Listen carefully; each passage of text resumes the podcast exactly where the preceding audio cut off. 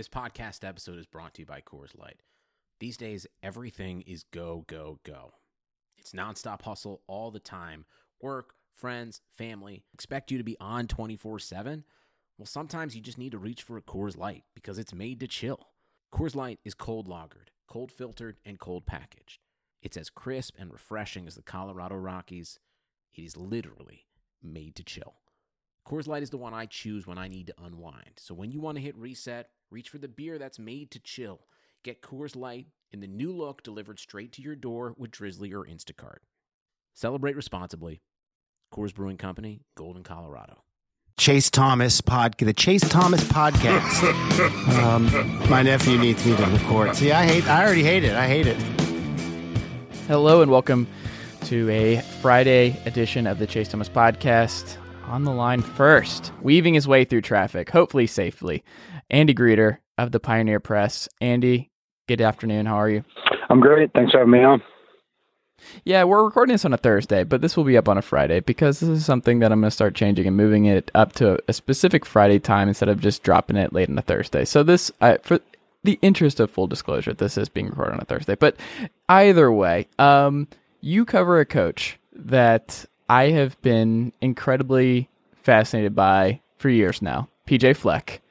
And uh, he beats the non conference opponents by, I think, a total of 75 points uh, this season. And I think it was like 78 last year before he went on a just a really rough year zero, as he coined it, uh, Big Ten run.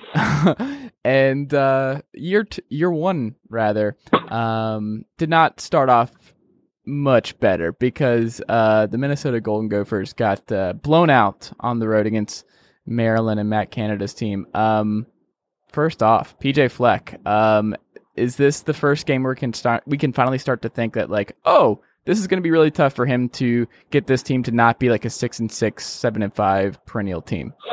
I think, you know, going into the year, that was the expectation. I think that you looked at it and you could say Maryland was maybe more of a toss up game. And I think the margin reflected that. I think it was two or three points uh, favoring Maryland at kickoff. So people thought that it was going to be a close game. I think it was, uh, you know, obviously not that because of issues in the Gophers' run defense. I think that we saw that last year against Maryland and saw it throughout Big Ten play, and they talked ad nauseum about correcting those things. And when you lose your best defensive player in Antoine Winfield Jr., and you turn to a true freshman walk on uh, behind him like they have at so many other spots, this is one of the youngest teams in the country.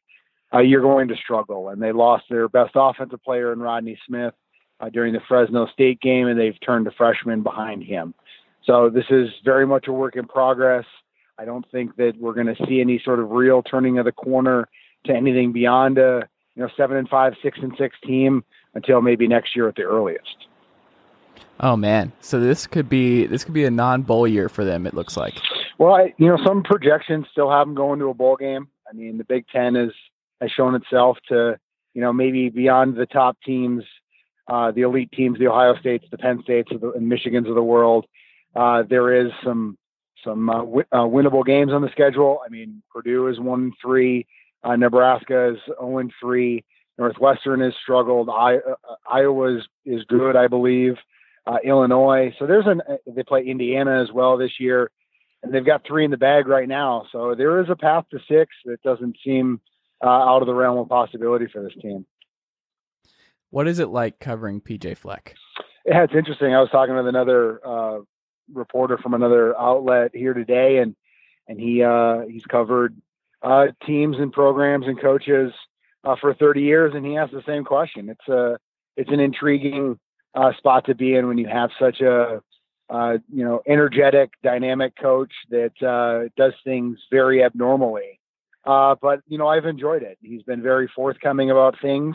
He's also been closed about other things. Um, he does things very differently uh, but that also creates a lot of storylines. Uh, so it's been fascinating. What does he do differently? See. What does he do differently?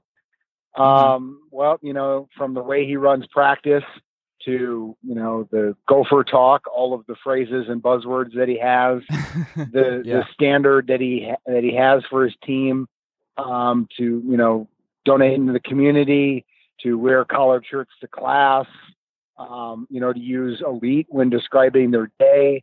I mean, it's it's more what what he does. It's a shorter list what he does normally than what he does uh, differently. Is the fan base still fired up about him? Is he someone that they're just like, I can't believe we got this guy. It's still just a home run for Minnesota football because the guy he replaced was well liked. They won a lot of games, and uh, I mean Jerry Kill before that was still solid. Like, is there still that excitement, or is there kind of like a, ooh, maybe this isn't going to go as well as we thought it it was? Well, there was a, a lot of intrigue uh, when they hired him about who he was, what he was about, um, his ethos, and and his kind of character and, and kind of personality. Um, and I think that that still is, um, but it's it's difficult in this town in the Twin Cities to you know stay in the front of people's minds, given the fact that the Vikings run this town and there's you know four other major teams uh, here, so it's difficult to stay you know like I said in the front of people's minds. Um, and they haven't drawn very well for a number of years. I think that we've seen that again here in year two. Uh, attendance at TCF Bank Stadium is is very much lacking. The atmosphere is lacking. Um, so you know, there's intrigue about who he is, uh, but it hasn't. People are still taking a wait and see approach about you know is he able to take this team beyond where they have been, kind of the eight nine win team, uh, spiking to that in a few years with Tracy Claeys or a few years with Jerry Kill or you know once in a while uh, with Glen Mason. So I think that you know, there's still there's kind of a built-in kind of grace period that PJ has that I think he's still in and will continue to be in this year. Uh, I think we'll really see kind of where things are and if there is some uh, dissension or frustration if they don't think turn things around in, in year three. All right, so he's got time then, and I think you meant year two because remember, PJ Fleck's World, it uh, this is Yeah. year one actually. Yeah, we don't PJ Fleck's world, so we're, this Yeah. is. This is I mean, I two. do. It seems amazing. It's just like Yeah. always Starbucks Right? double shots all the time. Well, yeah, I mean, he'll he'll tell you that uh, there is no caffeine aid that he uh, uses. So, I don't believe that at all. yeah, well, you know, I didn't say I did either. So, I think I have your next story. Just following PJ Fleck around to see if he's sneaking caffeine anyway. Just hide out Yeah. because he seems like a guy who gets up at four thirty in the morning every day and gets on the treadmill for a good solid two and a half hours. So, yeah, there was a there's uh, a runner's world story uh, just this summer about how he, you know, does. I think he just runs outside um, when the weather is accommodating in Minnesota. But uh, yeah, he's he's a pre-dawn runner for sure. Oh my God, I go. knew it. Okay, that's great. There you go, I, Runners- I was I not, think it was not Runner's read World. the Runner's. World piece. There you go. There you Check it out. um, but what's interesting about this team, and I think part of the reason that uh, maybe the fans aren't turning in a lot is they have a walk-on true freshman in Yeah. Zach Annexstad. Great name, a Yeah. very very good football quarterback name, very Sure. Minnesotian. But uh, he like when you read about him and the commentary surrounding him, it seems kind of strange to me because he's completing 50% of his passes basically. Yeah. Like he has a couple touchdowns. I mean, he threw a pick six against Maryland and Yeah. he's not really a downfield guy. They they call downfield throws from him every once in a while, but it, he's underthrowing Right. most of them from Yeah. what I've seen. So it's just like. There's not a lot of excitement there, and they have the Wildcat quarterback who um, was a holdover from the previous regime, Mhm. um, Seth Davis. I want to say his Seth name is. Green. Yep. Um, Yep. Seth Green, Seth Green, right? yeah. And he has like four rushing touchdowns. So I mean, they have this added dimension there, but it does seem like there's just this recipe for disaster because their offensive line is so bad and they have a noodle arm at quarterback that I just I, I I think he's fine, but it's just more of like, oh, this guy could be a starter at Wisconsin for four years, and we were like, oh, Joel Stave 2.0 or something. Like I don't think he's very good, but it's also like he has no time to throw, so it's just a recipe for disaster. Yeah, I mean, first off, I think he's you know a walk on in name only. Um, he had offers to Power Five schools from Pitt to Cincinnati um, to Illinois and a few others. Uh, so he came to Minnesota because he's from Minnesota, and they had already given a scholarship out in last year's class. So um, he has talent to play um, at this level. Um, I think it's astute of you to comment about the the deep ball and his his struggles there. I think it's been perplexing uh, for the staff because those were throws that he was able to make um, earlier uh, in training camp, um, and they feel like they're they're going to be able to co- uh, connect on those. Um, yeah, I mean he's also had a difficult time uh, getting time in the pocket, and he's also been playing hurt. Uh, so there's been a lot thrown on this true freshman's plate uh, to try and take over a team. Uh, you know, given all of those different circumstances. So, uh, you know, they are high on him, and you do see flashes of it. I think with the bye week this week, it'll be important for him to get healthy uh, because, yeah, like I said, you know, they don't have their senior running back in Rodney Smith, and he's surrounded by a lot of young guys. Uh, so yeah, it's very much a work in progress, and Zach Annexstad is probably Exhibit A of how that's so. I might pull him for the rest of the year with the redshirt rule, just with how bad this offensive line is and the way this Big Ten schedule is going to go for them why not just be like, uh, you know what, Seth Green, you're you're on your own, man. We have to have a quarterback who can move around, and because uh, this offensive line is terrible, it's like the Russell Wilson strategy in Seattle for the last five years, where it's like he's running around yeah. just having to dodge traffic on every single snap, and Deshaun Watson's having to deal with that in Houston this year. But like I think that might be the thing is like save this guy, redshirt him, just be like, this is not getting any better. Like our offensive line's terrible. We're the only uh, thing we can do is start true freshmen, and they're already starting a bunch of freshmen. Like their receiving corps, their running back Bryce Williams, like everything. It seems like is super young on this team, and mm-hmm. uh, I don't know. I mean, he could get hurt even worse. And I just this offensive line, it cannot be understated just how bad it is. And you know what? The biggest thing to me that I just thought was both sad and also pretty and amusing is that it seems like Minnesota fans really love their punter, Jacob Herbers, who just had a day against Maryland. And when you just read so much commentary about a punter, you know the season's not going great at all. yeah, there's uh there's a lot to unpack there. I think uh since you like uh Fleck and his his demeanor, uh one of his favorite go-to phrases is uh failure is growth.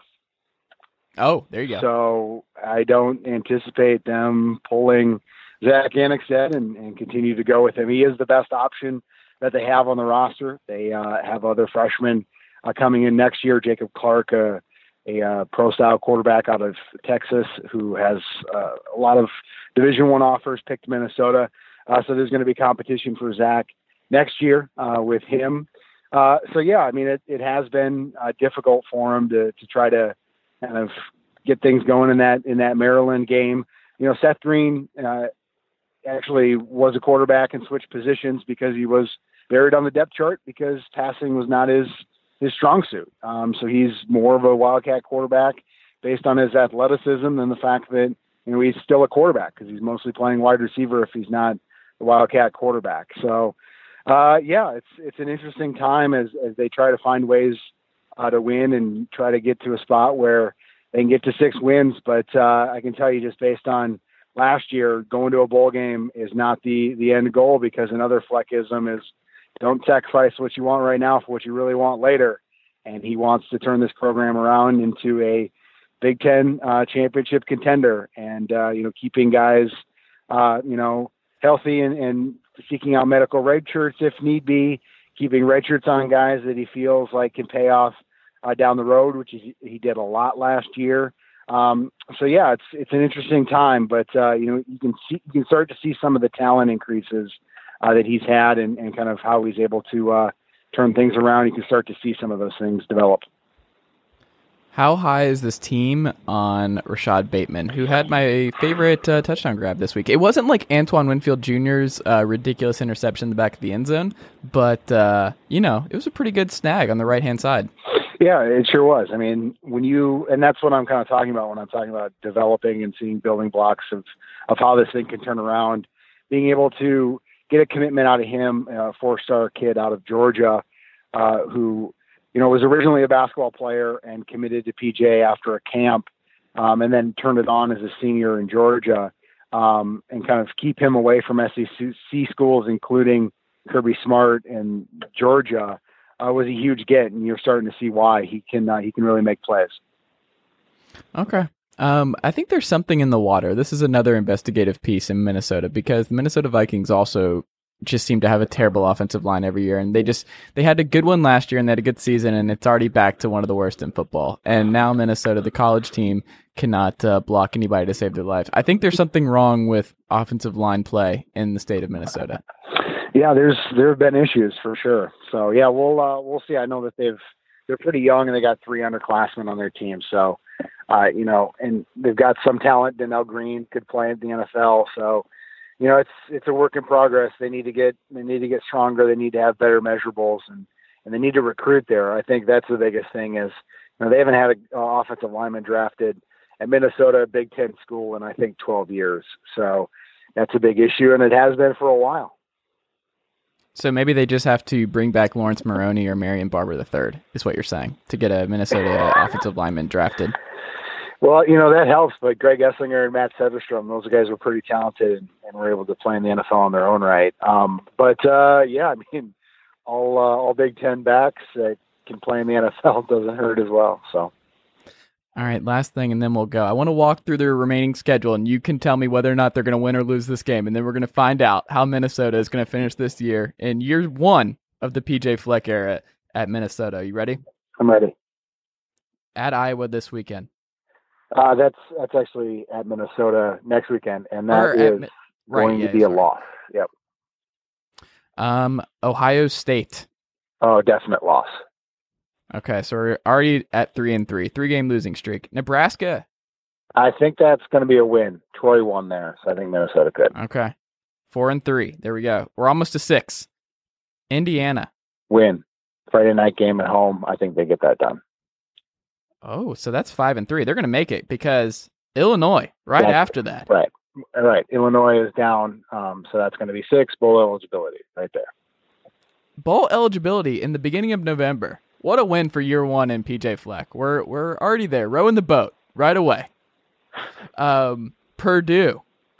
Um, I think that's going to be a loss. I think you know Jeff okay. Brohm's going to be able to turn that around. I thought their BC win was convincing. Northwestern. Uh, you know that's in Minnesota this year. I don't know. That's more of a toss-up. I think Northwestern gets that one, even though they just lost okay. their quarterback. That's a toss-up. I'm I'm on the fence about that. So is that six and five? I want to say. I think we're at six and five. Yeah, I think um, so. And then Wisconsin oh, to wrap up be, that's going to be another loss.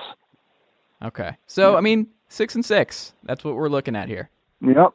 But this schedule's not bad. Like this schedule. I mean, Very if they beat Iowa, like, and they can avoid this three game skid. I mean, I, I don't know. I think seven and five, eight eight and four is their best case scenario, I think, and that's yeah. like a huge win. Yeah, that um, uh, yeah, I I don't think we're quite at that point, but uh, yeah, I mean the schedule's favorable. That's why I think people still think they'll go to a bowl game. Yeah. All right, Andy, uh, I really appreciate you taking the time. This was this was a lot of fun. Yeah, I appreciate it. Take care, man. All right, well, we can find you on Twitter at Andy Greder. We can read you at twincities.com slash sports, where you cover not only the Minnesota Golden Gophers and everything that uh, PJ Fleck is doing before dawn, um, you also cover Minnesota United FC and uh, all kinds of other good stuff at the Pioneer Press. So go read Andy's great work. And Andy, we'll have to touch base once uh, PJ Fleck is turned into a 9 and 10 win uh, juggernaut in the state of Minnesota. Sounds good. Look forward to it. Thanks, Chase.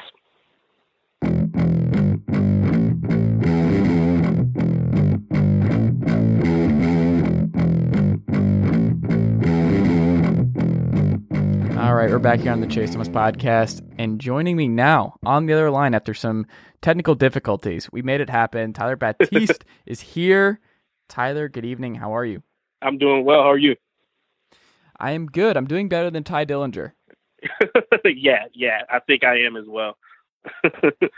you know, man, it was cool to see him back on TV this week. Uh, I think he's improved in ring. I don't know if his look is better, but like he was. I mean, they had like a four minute match before Randy Orton got uh, he intervened, but uh, he was better. Am I crazy for thinking? I've also, I should say that like uh, Paul Griffin, friend of the pot of RBR Wrestling, um, was dumbfounded when I said Connor looks like he's in the best shape of his life from uh, Raw and is improving, and I don't know what's coming. Like maybe I'm just. I, I don't know what's happening to me. Well, you you just you're just seeing the you're seeing the good in people, which is a which is a good quality to have right? Which doesn't make any sense because that does not sound like how I view professional wrestling in any capacity. so that can't be it. Uh, no, I mean, I, I, I kind of agree. I, I'm, I'm just happy to see uh, Tye Dillinger kind of. It looks like he's going to have something to do for the next month or maybe two. I mean, I guess the past few months he's he's kind of been backstage with in those those skits with with R-Truth and and kind of been kind of just a comedy comedy god. But uh, I mean, if you get into a program with Randy Orton, that's that's that's kind of a big deal. Maybe like fans don't view it as big of a deal as like people back view it. You know what I mean? To get like to get to work with Randy Orton. Uh, but uh, it's good for him. I mean, he's gonna he's gonna be on TV for at least probably the next you know month or so, which which um, you know can only can only help him, I guess, unless he completely completely messes up this whole thing, kind of you know, kind of like Kofi Kingston like 10 years ago, whenever he kind of had that program with Orton and, and it didn't. That wasn't Kofi's fault. Yeah, no, it wasn't. But, you know, it did, it did, it took Kofi a while to kind of get launched back into like, you know, uh, not, not to me. I've always been a Kofi fan, but I guess it seems like Yeah. in the good graces of like the people who actually matter. Cause I mean, I, I don't matter, you know, so, I mean, I like to think I do, but Tyler, you matter. You matter to the podcast. I Um, but I have that. to disagree with you here.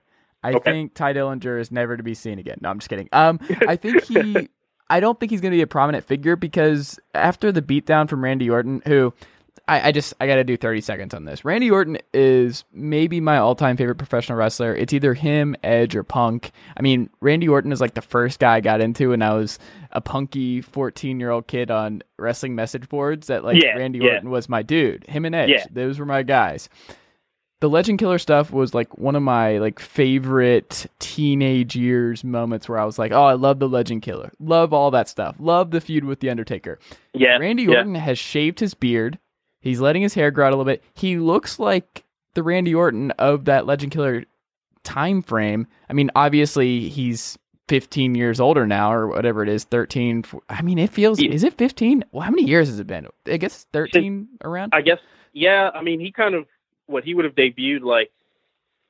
Well, I'm not even going to count when he like debuted. i think the, he the debuted start what, of like 03 or 02 I think O O two, and then he had like that that shoulder, those like RKO or or Randy News Network segments or whatever the right whatever the heck they were. Uh, but yeah, I guess Evolution kind of like really came in into its own in like 03. So yeah, it's been like 15 years.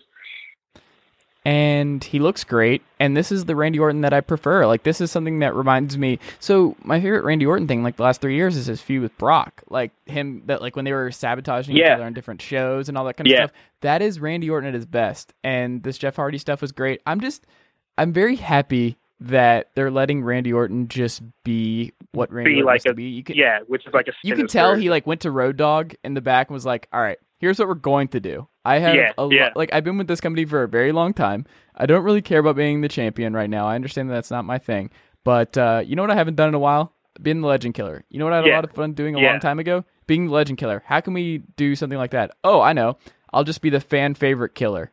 Uh, and he was just like, because backstage he just said to He just said Rome, like, yeah, I just yeah, yeah, it was. I just didn't it- like the ten stuff. Yeah, And yeah, that was that, it. which So is I think a, that was just a I love that. Yeah. No, I. So I think that's not it. Yeah, that could you. I mean, you could be right. I, I, I think you know. Uh, I uh, completely agree with everything you said. I think the like the Legend Killer stuff was like, um, uh, you know, that was when they kind of really started pushing the streak with the Undertaker, and that was one of the ones, one of the few where I was watching.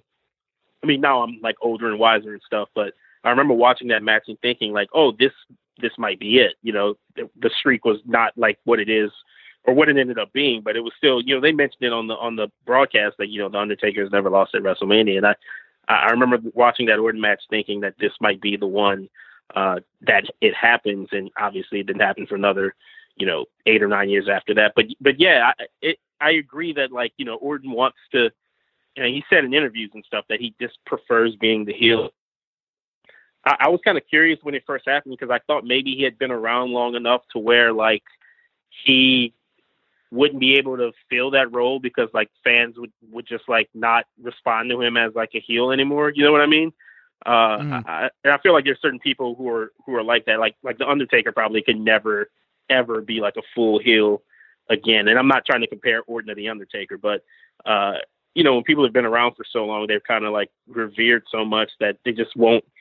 You know they don't they don't respond to the crowd doesn't respond to him as like a heel, but he's so good at it, and he's so good at just being like that sinister kind of sadistic uh character that that it works really well and and I don't know I, I'm glad that I'm glad that Dillinger was on TV in the you know in the ring kind of and then outside of the ring and you know got his head kind of smashed into the the LED board by Shinsuke but you know good Glad TV to have Shinsuke back on TV every week. It had Yeah. been like a month and a half. Um, gotta say, still just love the theme. Love the. Love the just everything about Yeah, it. it- The it aesthetic. was like I a- love the first one. The babyface one's good too, but this is just I don't know. I'm not gonna I you, pretend I that I don't mark out whenever I hear it. I was at the uh I guess it was the takeover show, uh maybe the first one when when the the guy with the violin came out. I think oh it was yeah, yeah. I think it was Shinsuke Joe maybe from like yeah, two years 'cause ago. uh, that was Joe because I think it was the one where he like broke his jaw, right? Yeah, yeah, yeah, yeah. And I remember uh and I was kind of sitting I was sitting uh like straight away from the entranceway and I kind of saw you, know, you see a guy like walk out and was kind of curious. I don't know what is well, who's that? What's that? What's going on? And it started and I just I was like, "Oh, this is this is good. This is really really this is really really good." Um but yeah, that theme is that theme is great too. The the new one, remix version if you will. Yeah. What do you think of uh, Aiden English and the Milwaukee incident? Uh, again, man, I'm maybe it's just like my, uh, like can we talk like SmackDown? The the it's it's better than Raw, right? I mean, we Oh, I mean, no, SmackDown no doubt is about it, right? great, Yeah, top to bottom. Okay. Like outside of the Oscar stuff, the Oscar stuff is terrible. The Iconics are really bad. I, I just think at this point it's time to admit that you're, they're just bad on Mhm. screen. It's just not working. I don't know how much of it is just them getting fed the same stuff over and over again, where they're just having to just repeat everything week after week, and they have nothing to do. But I, I just I can't. I cringe so much on a weekly Yeah, basis. I- there, I'm- it, it just I don't like it. I've got to that point too where I kind of, you know, when I when I see them come out, I'm I, uh, and they have a microphone. It's Billie Kay, and she's a great. I mean, she's a, you know, I don't hate the Iconics, but I don't, I don't need to hear them say the same things over and over again, uh, week after week. It's it's it's Yeah. uh, There's I kinda no character development there. Um, Yeah. But outside of that, I mean, But- Becky obviously is great, and her just attacking Charlotte and standing over in the photo shoot. yeah, that, Um, that was fantastic. it's just everything's good. Even the I'm I'm into the New Day and the Bar feud, and I think that's really hard to pull off at this point in 2018. It just feels like these two have been on top of the tag team mountain for years now, but they found Yeah. a way to make it interesting. Well, they've Like, I done. I, I feel like they've done good. a they've done a really good job. I think like SmackDown, like the tag division, like it, it's it's rarely been where like all three of those teams, uh, like New Day, the Bar, and and the Usos, where they're all kind of in the mix at the same time. So it kind of makes it feel Yeah. fresh. Like I mean, Sheamus and Cesaro were off, you know, off TV for uh weeks, maybe a couple of months. Yeah. I don't remember exactly what it was. And so it's when they came back, special. People just disappear for weeks Yeah. And like the Usos haven't, you know, haven't really factored into anything recently. The Uh, Usos, Sanity, like people just disappear on that show. Yeah, you never it- see so them again. It, it, it, you know, it sucks for them, but it kind of makes it feel fresh whenever, like, Yeah, you know, if the bar wins the belt and then they come back uh, and there's a feud with the Usos, and, and it's like, oh yeah, well, I haven't seen this in a while. I could I could do this, and they're so they're also good in the ring that you know they you can't find a whole lot to complain about because you're watching pretty pretty good to great matches like consistently. So, you know, R-Truth just came back and became a fixture in one of the biggest feuds he- in he's main event right now. main evented SmackDown a couple weeks ago. He's a the, the two time NWA champion. I should put some uh put some Yeah. respect on his on his name. Our He- truth is fantastic. The fact that he wasn't used and he's just he's just funny. Like it's really hard to put together funny material in today's WWE, and he Yeah. is just really good at it. Like R-Truth is be- just a naturally funny guy. He- he's he's what 45, 46? I mean, he's Like- got to be at least 45, 46. Yeah, like if you and- told me he was older than Goldust, who I think is 50, I'd believe you. Yeah, and he's still like you know ridiculously athletic in the ring, like Yeah. with the the splits and everything. And and Like You're I right. I just feel like he's about to tear his like quad or something every time Yeah. Like, truth, Yeah. don't do this. You- You're Yeah, good on yeah. television again. Don't tear something. no, he's uh he's fantastic, and uh, I I mean he's he's been cashing a check from uh from WWE consistently for like the past at least ten years. Yeah, Yeah. so so good good for him. But he's good with the Miz, where like the obviously there's the history between the two of them, but like they just play off each other so well. And Daniel Bryan is just a nice foil for those guys. And you know what I'll also say? This might uh, be a controversial take. It was nice take. to just have Daniel Bryan, R Truth, and Miz have some dialogue without Brie Bella and Maryse being involved. The Brie Bella stuff, I just because that feud was so hot before that, and we entered the tag, the mixed tag match, and it just, I mean, there's all kinds of stuff going around with Brie, and I do feel bad for her in some instances, but like, you know, it's just Yeah. it's not good. It it just she should not be wrestling anymore, and it, it's not great. And I mean, the Miz swerving everybody by calling out Maryse last week was great, where he had this de- re-debuting SmackDown Superstar, all that kind of stuff. That was good. Yeah. But ultimately, this feud is about Daniel Bryan and The Miz, and the less um, convoluted that feud gets, Yeah. the better off Yeah. everything is. Because when you had those two just having that conversation where Daniel Bryan called him a coward and all that kind of stuff, but like The Miz openly just being like, I do things that you refuse to do, and that's why Yeah, I beat you. That's why I'm going to keep beating you. But that kind of back and forth can't happen when there are outside influences. But you still had some nice comedy relief in R-Truth, and they were able to still do all this with like random dance segments with Carmella, who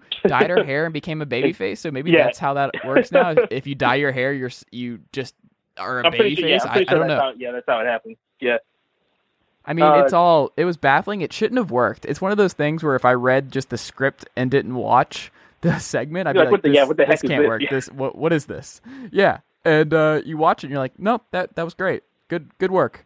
I'll tell you, you mentioned you mentioned Bryan, and that and that kind of goes back to like uh what I mentioned earlier about Orton, and and and this is kind of not. I guess this is really like a take, but I mean, I I miss heel Daniel Bryan, and I think he's at he's at that point where like it, if he tries to turn, it wouldn't quite work for him. You know what I mean? Oh I- no, no like, way. I that's and that's and that's what I kind of thought Orton might have been, but obviously he's so good at it. But like that, you know, 2000, you know, when when the whole yes thing started with the the crowd just like egging Bryan on while he would say no, and just kind of like that that weasel, you know, heel when he had that run as as world world champion. Like I, I mean, I love I love Daniel Bryan now, but I really really loved him back then, and I feel like we're never gonna get that again because like he's you know so much has happened with his the career and the concussions and and the yes movement is it's so strong that we will, we'll never see heel Daniel Bryan again. And I just, just want to go back to those days where we could have a heel Daniel Bryan. I, I'm longing for those days. go back to I mean, 2012 I'm not or there because I still enjoy him as a babyface, and I think No, yeah, no, I right now. no, I but I think think a lot of it yeah. too. The difference between him and Randy Orton at this point is that Randy Orton is someone who I think actually enjoys being, being a heel heel. and just yeah, being a dick. And Daniel Bryan is the exact opposite personality type, where I think he's just a natural, laid back babyface that enjoys Yeah. smiling and enjoying fan reaction, all that kind of stuff. Like it's just the more natural and organic and real a character feels, the better off they are.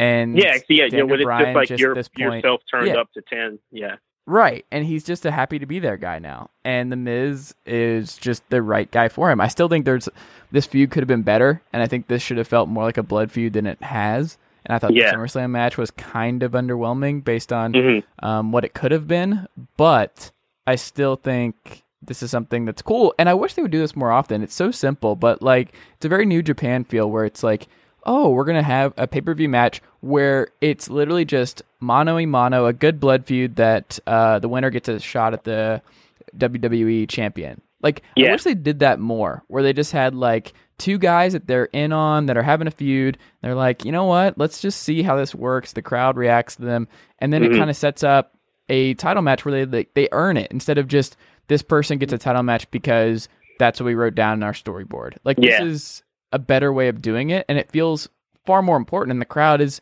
into it because they're like, do I want to see the Miz versus AJ or do I want to see Daniel Bryan versus AJ? Yeah. it's a tough Yeah. call. Like that's it's it's or do you want to see you know Bryan versus Joe? You know, if if that is, I'm not saying that'll happen, but there's you know possibilities that you know just maybe not maybe AJ's not the champion. You know what I mean? Yeah, Yeah. I don't think Samoa Joe's winning, but I mean, No, I don't know. I don't It- think so. I don't think so either. I'm just mean from a fan standpoint, like the yeah, you know the the number seeing the Bryan or Miz fight the champion who is currently AJ, but I guess technically might not be in the future. But I mean, uh, yeah, I think that's. I don't think AJ's losing at all either. This the the Miz the Miz Bryan thing also feels like it's not ever going to end. yeah. And I mean that in a good way. You know, like every few months they'll cross paths, and it's kind of um, just because of the history. I mean, going that's what seven, eight years since the whole like NXT, uh, NXT thing. So I, I, they really haven't had a feud like that in in a while, where like two guys just kind of, you know, they you know they don't like each other and they might not always have matches, but it's always in the back of your mind when you're watching, like, oh, like those two, you know, they hate each other, and, and I'm kind of excited to see where, you know, where that feud goes. Not only in the next month, but the next you know year or two should be should be fun to watch. Yeah, I um, I am excited, and I think it just goes back to like the Kevin Owens, Sami Zayn stuff, Ciampa, Gargano, where it's like they're just as long as they're both in the company, people are going to Yeah. talk about them, and it's going to be cool. Where like even if they split up shows, if they walk past each other or anything like that, you're going to get some cool moments, that kind of thing. Yeah, Or- yeah. I, I agree. They'll be forever intertwined, which um, it's fine. I just uh, I'm interested to see where it goes because I still don't know who's winning that match. That might be like one of the most compelling just big time matches in the company this year just because I really don't know where they're to go. And it's an important thing because if they go Miz, then I really believe that they're actually to have the Miz beat AJ, be the one to do it. And if they do Bryan, then I'm just like, okay, they're doing a babyface first babyface thing. And I'm interested to see how the crowd works with those 2 Mhm. Like, does the crowd pick one or the other? Or they just chant a like? I, I don't know. I really have no clue how the crowd is going to react to Bryan versus AJ in a feud and I, I don't know. I think it's all very compelling and interesting because you know what, SmackDown Live is good, and uh, Yeah. Monday Night Raw is very bad. It's so long. It's it's and I I It's mean not I the long thing anymore. That's already a problem, but like none of it is good. Like that's another problem when it's long and not good. Oh my god, it's amazing that they had the lowest rating ever, Yeah, this past ever this past crazy. week. Who could have ever foreseen that after you put Baron Corbin versus Roman Reigns in the main event the previous week? I, I I don't I don't uh I don't know if it's just like catering to a different audience. You know what I mean? Like the like the not kids, but just kind of the general entertainment heavy fan base as opposed to the maybe hardcore wrestling fans. Maybe I'm oversimplifying it. I you know, but you're right. It, I I think the length is a problem, and I think like the tag division is just like horrible. And you know, I started out very pro Lesnar not being on around all the time, and then I just slowly, slowly turned completely against it. Um, because I thought, I, you know, I kind of thought it made like the title feel like a little more special that it wasn't around all the time, and then it just kind of got ridiculous after like you know going into like when it started hitting a year. Um, but yeah, I, I'm- interested to see what happens with like the Shield and, and Ambrose. I am interested in that because Are you? Because it's already done after this week, where they teased it for three hours. The the whole show was built around like so. The Aiden I- English and Rusev Day angle was what SmackDown was built around this week, and Yeah. Raw was could the I don't even know what to call them. They don't have a name. Like they don't have a stable name yet. Drew McIntyre, Dolph Ziggler, and Braun Strowman Yeah. trying to convince Dean Ambrose that uh, he. Uh, they make good points. Like that's the other thing is like Dean Ambrose is the guy without a title. Since coming back, he's not. He's just helping Seth Rollins win his title and everything else. He's a lackey. He's just he had a shorter WWE title reign than Jinder Mahal, which check your facts, folks. That is a The- correct thing. He had a shorter day reign. Maharaja. Yeah, the modern day Maharaja. He had a longer reign than Dean Ambrose, who was drafted, I believe, number one overall to SmackDown that year when he was so. WWE champion and everything, and uh, shorter reign than uh, Jinder Mahal. But anyway, um, I just eh, you knew where it wasn't going anywhere because they have nine pay per views lined up where it, you have to keep the shield together. You know that they're going to keep the shield together for a while because they want Roman to get cheered. And the way that they can help get Roman cheered for the next couple of months is keep the shield together because fans still really like Seth Rollins and they really like Dean Ambrose. But they tried to help Raw this week by sowing some um, seeds that, uh, you know, Dean Ambrose Yeah. might be the next one to turn on his brothers and that he might do the Seth Rollins. And it's like, they're not going to do that. And it, would be dumb to do that right now because it's just, it- there's nowhere for him to go. He can't beat uh, Roman Reigns for the title. That title was on lock for a year, probably, Yeah. with Roman Reigns. After the Yeah. length of time it took for him to get the belt, they are not taking that belt off him anytime soon. I don't know when Mhm. the next superstar shakeup is. So, like, if you, this was my whole thing with the Braun Strowman stuff, where I'm like, the timelines don't match up. There's no way he's winning the title. And yeah. even when he won the Money in the Bank, and I've been saying this in this podcast for uh, a year now, and I got a lot of crap for it. I was like, I just don't think they see him as the guy. Remember those conversations nine months ago where people were like, I think Braun Strowman could be the guy. I think Yeah. they're going to buy it. And it's like, no, they're not. What about this guy screams, "Yeah, we're going to build our company and market our company around Braun Strowman"? No, they're not. This is not how the company has ever operated. Vince McMahon would never do something like that. Are you kidding? Roman Reigns has tied Hulk Hogan and main event consecutive main event WrestleMania appearances. Like that has happened. You think Yeah. they're moving away from him now after everything they've done? No. They are going to run this into the ground, whether you like it or not. But the idea that they would ever pivot to Braun Strowman, I, I just never bought it. So he's in this thing. Dean Ambrose doesn't have a place right now. He's just kind of fading, and it sucks because I like Dean Ambrose a lot. Um, I still think Seth Rollins was the guy to pull the trigger on of the big three over the last year, but Mhm. you know, I just So you so you I go don't- you're Seth you're Seth Dean Roman is, is your is your shield ranking. Okay. Right. I think I think they missed the boat on Seth earlier this year. I think the months wasted on Brock Lesnar as champion Yeah. should have been a test run for babyface Seth Rollins as champion. Yeah. No, I could yeah, I could see that. I've always I, I uh I I am in uh I'm I'm very pro uh Roman. I like Roman. I know that's not that's kind of controversial. Do you like the character or do you like the wrestler? Or do you just like him because he picked LSU to beat Auburn? uh that's part that was definitely part of it. Uh Okay. but no, I mean I I think I don't think he's uh I mean I don't think he's great in the ring, but I don't think he's terrible by any stretch. And I like Roman when he's like booked as kind of the uh fighting kind of guy. Like I don't like corny Roman where he you know he makes the jokes and and tries to get laughs and they you know they book him like that from time to time. I'm I'm not a fan of that, but uh you know I think they they should have they should have pulled the trigger at WrestleMania with Brock if they were going to do it. They should have pulled it three years ago in in uh, what was that 32, 31, whatever WrestleMania was in uh you know in uh Santa Clara or the Bay Area or wherever it was. Like I Yeah, yeah, I- yeah.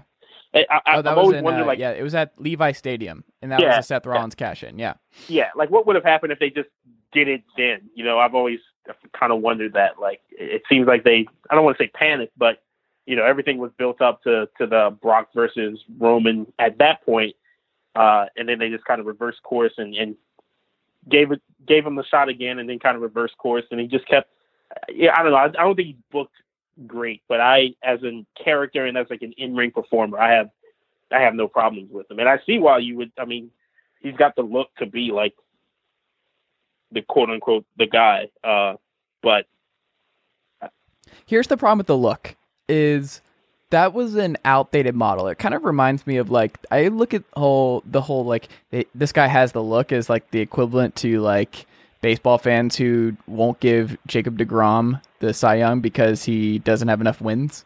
And Yeah. it's one of those things where it's like that was something we used to use to measure whether or not you should put somebody years ago. Like wrestling's changed. Like it, there's a reason NXT is far more enjoyable of a product, and that AJ Styles is not exactly like the guy who has the look. Daniel Bryan. There's something to be said where it's just like they Raw just feels like a show that hates its audience. Where it's like, no matter, I, I really do think Vince McMahon hates the 2018 professional wrestling audience. I really do believe that, and I think that's the difference between him and Triple H. It's like Johnny Gargano is a top guy on NXT.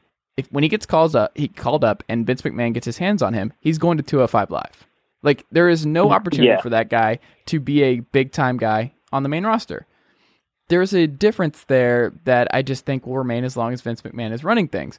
However, why would you ever want to do that? Because just like even if you like Roman Reigns, let there be like push him, protect him. Like he's only he he rarely gets pinned, all that kind of stuff. You can do all of that and not position him in like in a way where it's like they had those storylines where oh Stephanie didn't like Roman Reigns and we're supposed to believe that the authority figures aren't behind him and um pitting him against John Cena and that back and forth and just Mhm. all of these things that they've done to him where it's like this is not how you establish fan support and just read the room. Like they just never read the room with Roman Reigns. They made him talk when he's not comfortable talking. He's not a good talker. Yeah, He'll yeah, be a good yeah. talker. That's just not him, which is fine because, like you said, he could still wrestle. It's just be honest with these fans. Like be honest with how you feel with certain guys. Like fans know that everybody eh, that matters in the higher up in uh, WWE you Likes Roman Reigns. Yeah, yeah. It's Do you think- an outdated model. At what do you think he should? At, I assume yes, but do you think at some point he should have turned heel?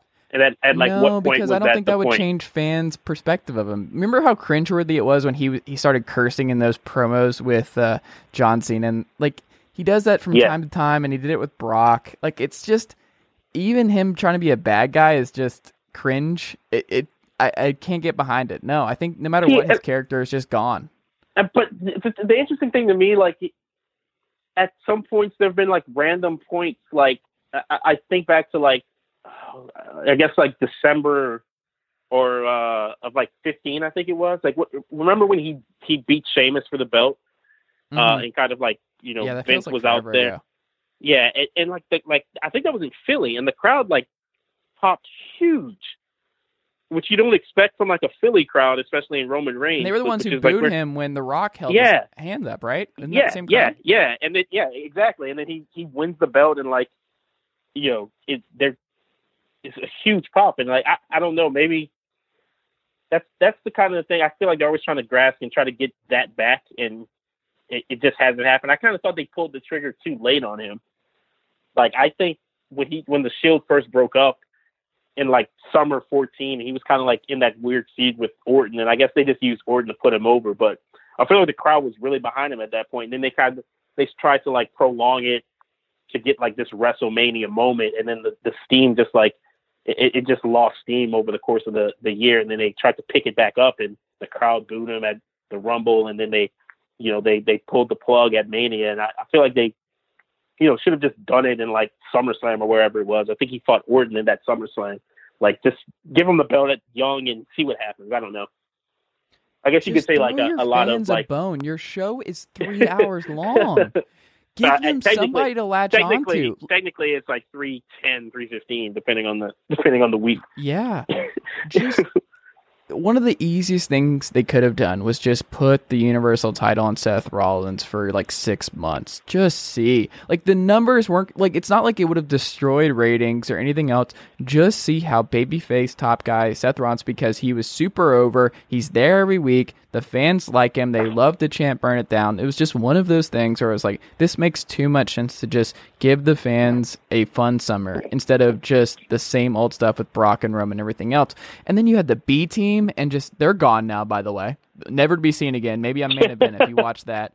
Like what a waste of time that was. The revival since beating getting called up, just awful. Authors of Pain, Bobby Lashley, like they're just it, it. Kevin Owens quit. By the way, a month ago Yep. and and returned. back the next week yeah it's just Kevin Owens is too good to be used this way. Like I, I don't know what they're doing there. Like Baron Corbin's a big part. Like they did a main event of Baron Corbin versus Roman Reigns. I'll never get over that.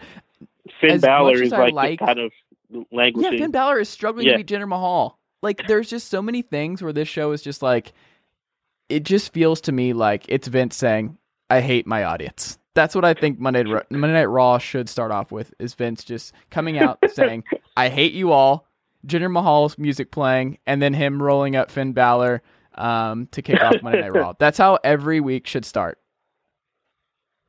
I, I thought they waited uh I'm a big Finn Balor fan and I I Same. probably probably one of my top 5 wrestlers in the in, uh not he's just not there with you know, he's not there for me anymore. This it, the roster's too stacked. Like it's not that I don't love Finn Balor. It's just if you look up and down the roster, there's just too much talent now. Which is which is a good problem to have if you if you utilize that talent properly, which they don't always do all the all the time. Um, Bobby Roode, Chad Gable, and the Ascension have been having matches on Monday Night Raw for a month straight. I, I I thought the uh, the um, what do you think about Lashley and, and Lio Rush? That's actually good. Like- so Lio Rush is great. All right, that's, what, that's what I Um, was gonna say. I was like, I kind of like what they're doing there. No, that works. That's what they should have done from the start. Um, now the Drake Maverick stuff.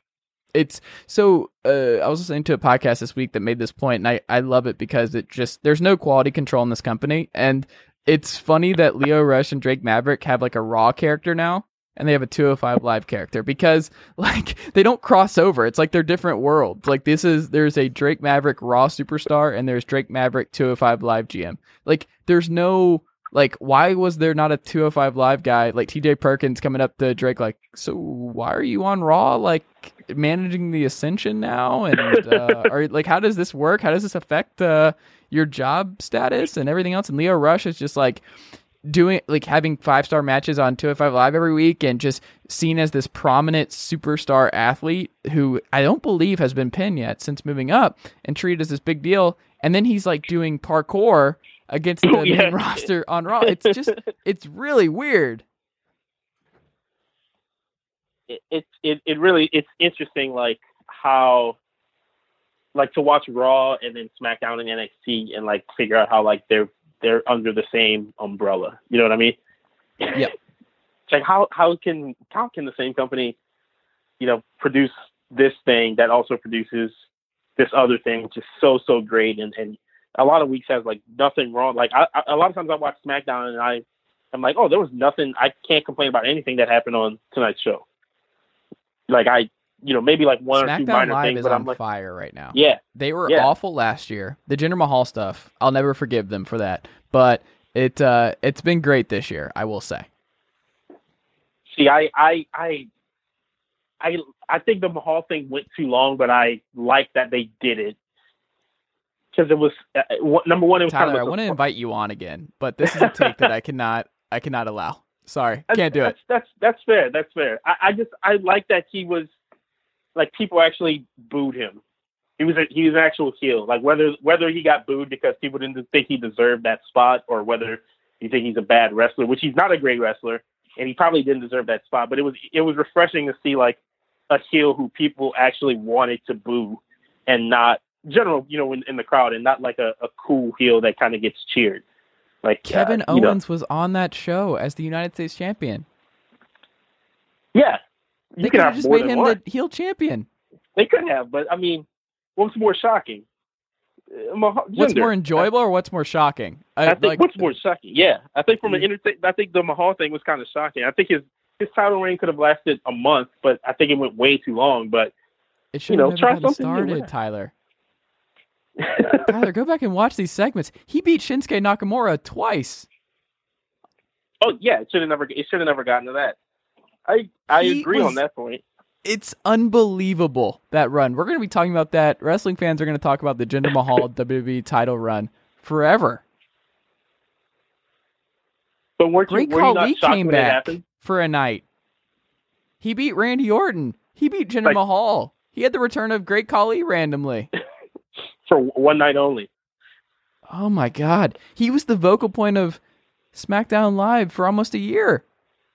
and he and again he shouldn't i don't think it should have happened that long and i don't but i like like if Jinder would have won the belt in may and then dropped it in the next pay-per-view in june and like like i, I would have been completely fine with that because it would have been shocking to me like or a surprise like i like being surprised in that way you know i like watching that like i would have never thought that Jinder mahal would ever beat randy orton and then it happened and i was like oh okay i'm interested again because that Orton title Okay. reign wasn't, you know, wasn't particularly. The feud with Bray Wyatt was great, and then the match stunk at WrestleMania, and so I was kind of out of that whole title reign. Part of it was because Orton is such a better, you know, heel, I think, too. But it would have been perfect to me if if Jinder won in May and then dropped the belt the next month and just went back down the card, and I, would have gotten me reinvested a little bit more. Um, if that if makes just any got sense. released.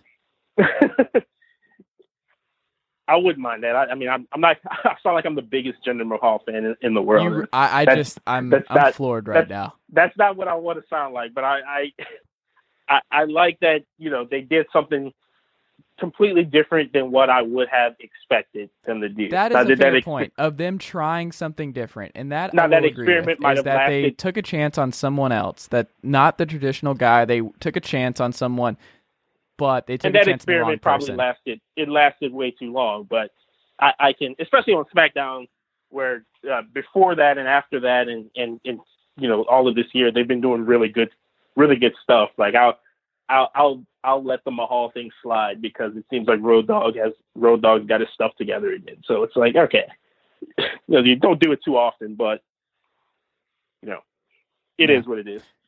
Last thing, then we'll go. Give me your since it seems like HBK is coming back for a couple more matches. Give me your number one HBK dream match with anyone on the roster. Who would it be? it's got to. Hmm. Probably. I'll say Bryan, Daniel Bryan. Hmm. I, I was Okay. leaning Rollins or AJ. Those would probably be two, three. Uh, but I, I don't know. I'd be interested to see how those two clash. Just, um,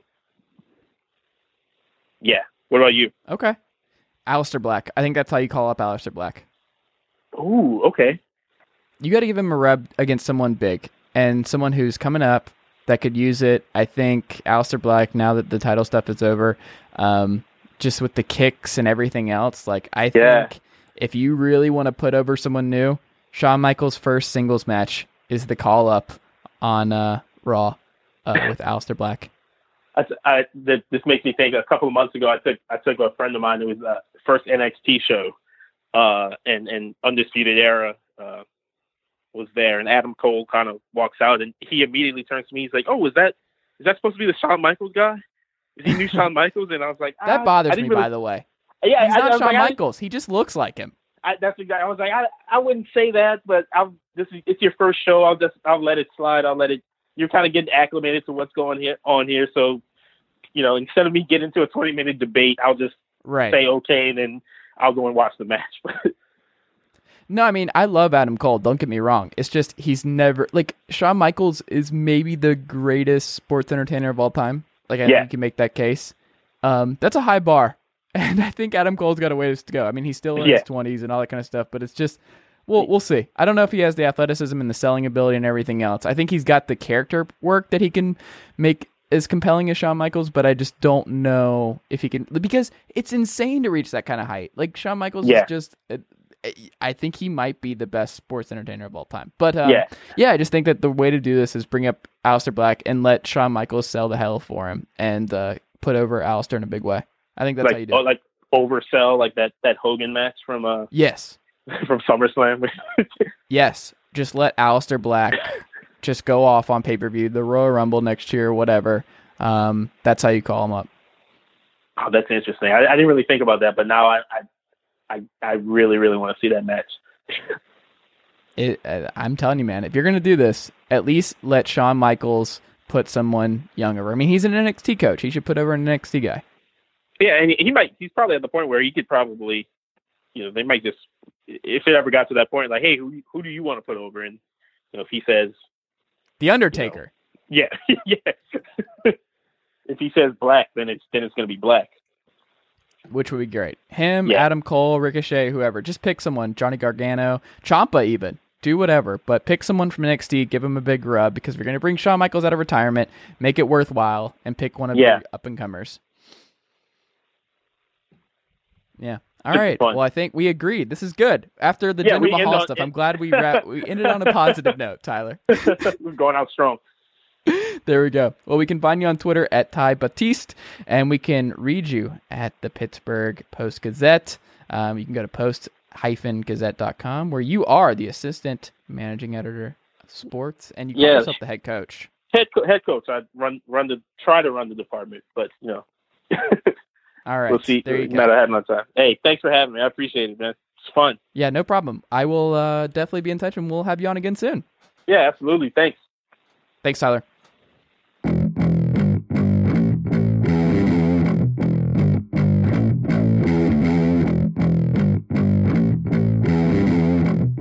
All right, on the line right now, Noah from Ponco.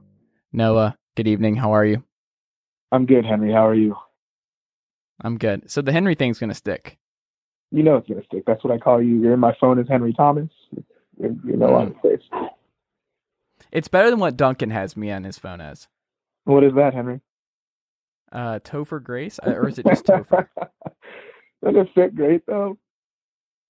No, because it's even a bad picture of Topher Grace from like season one of that '70s show. But I mean, body types, height, face. You are Topher. It just fits. Okay. Why did I agree to just have you on this podcast? Why am I giving you this platform to just berate me on a weekly basis now? I can make fun of you to the public. I mean, I Mm. do this. I do this all the time when we're alone, when we're with our friends. Now, all your listeners can hear it. So, nice. Well, I guess this helps me, right? Because now I I'm a sympathetic figure. Exactly. Perfect. Well, I appreciate you giving me that opportunity. You're welcome, man. My pleasure. so Jimmy Butler has still not been traded, and I've been thinking about him all week, and we've been in our text group uh, with our group of friends talking about like Miami, and there's a certain friend of ours who just really wants uh, Jimmy Butler to go to the Miami Heat, and is going to give all the credit to Dwyane Wade, whether or not uh, he ends up in Miami. Which, by the way. Did you forget that they played together in Chicago? Like that one year of Dwyane in Chicago with Rondo? Like I just what for whatever reason just blacked that out. I forgot that those two played together for years. That's- I had to go back and I was like, how did I already forget about that? That's actually the reason why I wanted him to go there was because I wanted their because they were fun. Their friendship was cool. I mean, at least on social media. And I mean, I love Jimmy. As you know, Jimmy and I are best friends, and we talked about this. But he told me Miami Right. was go, and that's why I said it in the group chat. I said he's going to Miami, and it looks like I'm right, man. I mean, got insight. I don't think he's going to Miami still. Why do you think he'd go? Okay, let's do a two-parter. One, why do you think he's going to Miami? And two, why is Jimmy Butler a good fit in this current uh, Miami iteration? No one said he was a good fit,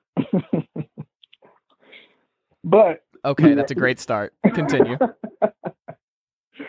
I want him to go to Miami because because of the market that Miami has and his personality. It's it's all non basketball reasons, I guess. But uh, his relationship with Wade, I just feel like it'd be more fun with him in Miami than say Cleveland, who was trying to get him real hard. I definitely didn't want to see him there. Um, I don't know. It's just more. It's more intriguing, and because Miami was a playoff team, he can make them a better playoff team if they can keep certain assets. I feel like if they get rid of Justice Winslow, please, for the love of God, that's one asset that really needs to go. I I really hope they can keep Dragic if they make this move happen, but I I don't really see it happening. I guess we'll see, man. Well, I think they would have to keep Dragic because, like, so um, uh, I don't know how that works because if you send him to Minnesota, like, I don't know where he fits because Minnesota still has Tyus Jones, they have Derrick Rose, they have Jeff Teague. I don't know where he fits in that I situation like- because I mean Andrew Wiggins is basically a two anyway. I don't know how Goran Dragic fits in with them. I think he's also like been one of those guys who's committed to Miami and has become like a cornerstone piece where they locked him up to a long term deal. It seems like Yeah. they really love having him there. He's been the number one option. He's been really good for them. Um, I, I I can't see them moving on from him. Like Jimmy, he's making a lot of money this year, and he would make them probably like, especially with how Spo works. I mean, um, disregarding the offseason picture of Dion Waiters, this is still a group of guys that is going to overachieve. Like Josh Richardson, been Yeah. developed really nicely. Like Hassan Whiteside will still be a good regular season piece for them as long as he's playing for them. James Johnson's a really good stretch four in 2018. Like they have a lot of intriguing pieces. So even if they have to give up a couple of those guys, like you know, a Spo in that group that they're gonna win 50 games with Jimmy Yeah. Butler and Goran Dragic and Josh Richardson. Because, but if you have to give up Richardson to get Jimmy, then it's like okay, I, I would do it. But at the same time, like if I'm Jimmy Butler, like we know he works out in LA and he's a big LA guy. And like if you're Miami, do you really want to give up one of the guys that you spent years developing into this great three and D player and Josh Richardson for a rental and uh, Jimmy Butler, or do you believe that you can really convince him to stay? Because at this point in his career, he's in his late twenties. Why does Jimmy Butler want to sign up to a team that has no shot at winning a title over the next couple of years when he could find a way to play with Kawhi or Kyrie Irving or Anthony Davis in the next couple of years? Like, I, I just don't understand the logic behind Jimmy Butler forcing his way to Miami because that is the new report is that he prefers to get traded to Miami, which is just it's very strange to me. Because it's South Beach, man. Why It's would got to be more than that because the reason he wants out of Minnesota is because he wants to win. Yeah. Or the fact that he had sex with KAT's girlfriend and the whole team hates him. That might have something. Okay, I, I don't think that's any of. No, I don't. No, we're striking that from the record. We have no idea what's going on there, and I'm not even going to pretend to know what's going on there. And I don't think that has anything to do with any of like, this. like I said, man, insider info, best friend. Okay, great. but this is my argument with Dragic. Tyus Jones would be part of that package. They, why wouldn't the Wolves want a veteran point guard who can really run a team? Like, uh, yeah, Jeff Teague is good and everything, but is Dragic not better than Jeff Teague?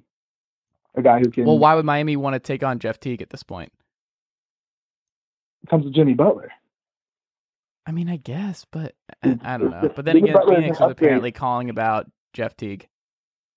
Yeah, and that's the thing. It could be a three-team deal. I feel like Tyus Jones is part of it too, because he's valuable and like with his contract and everything. But uh, I I just think if Miami's really trying to get him, they have to lose Dragic. Like it's, I mean, it's just I don't think Dragic would be the guy who's getting moved. I think the centerpiece would be Richardson, and then it would be like Justice Winslow. that enough to get Jimmy And- Butler though, because I mean Minnesota's already asking for a ton, right?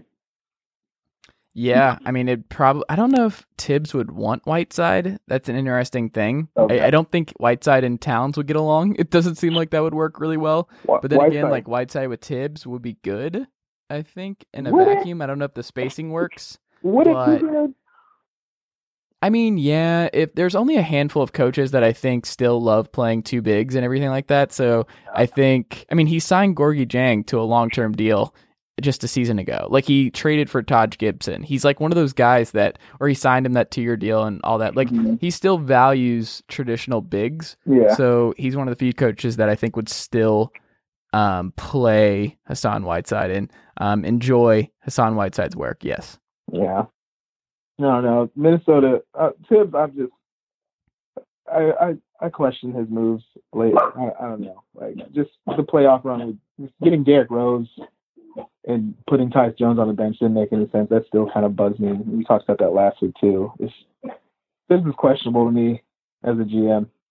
So we'll see. I mean, I don't know. It's I really have no idea where he's gonna go though.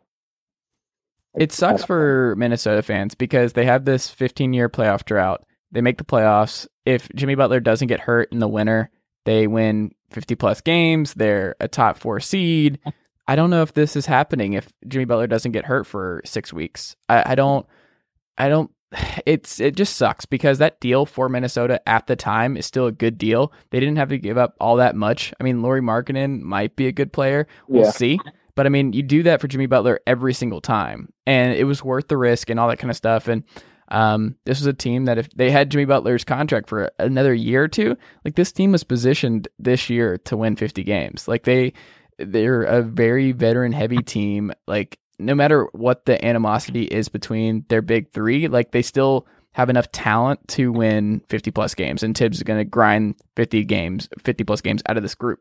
So it just kind of sucks that now if they lose him and they don't get what they want because now the the new report from Woj and Zach Lowe is that their asking price is just outrageous still, Yeah. and this deal might not get done anytime soon. And it's like, oh, what are you doing here? Because you got to move on from Butler because you don't want this looming over you because the regular season starts. Like, there's preseason games. LeBron James is playing for the Lakers on Sunday. Like, that's a thing that's wait. happening very, very soon.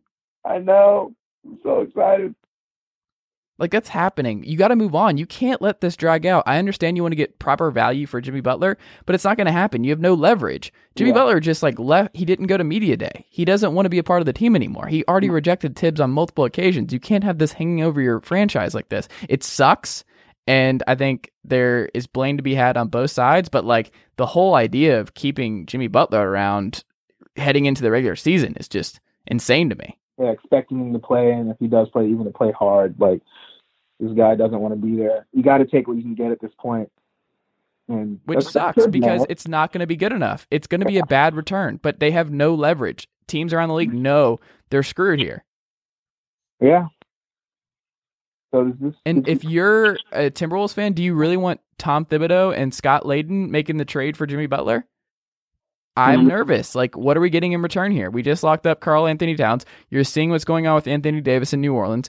Are they about to be the next New Orleans where it's like, oh, what do we even have now? This roster is all old and they're all gone. And who's their young pieces? Is it Josh Okogie, the Georgia Tech kid who's you're going to hmm. surround with Karl Anthony Towns and Andrew Wiggins for the next couple of years? Is that what you're building around? Is Yeah. that what you're doing? Jeff Teague?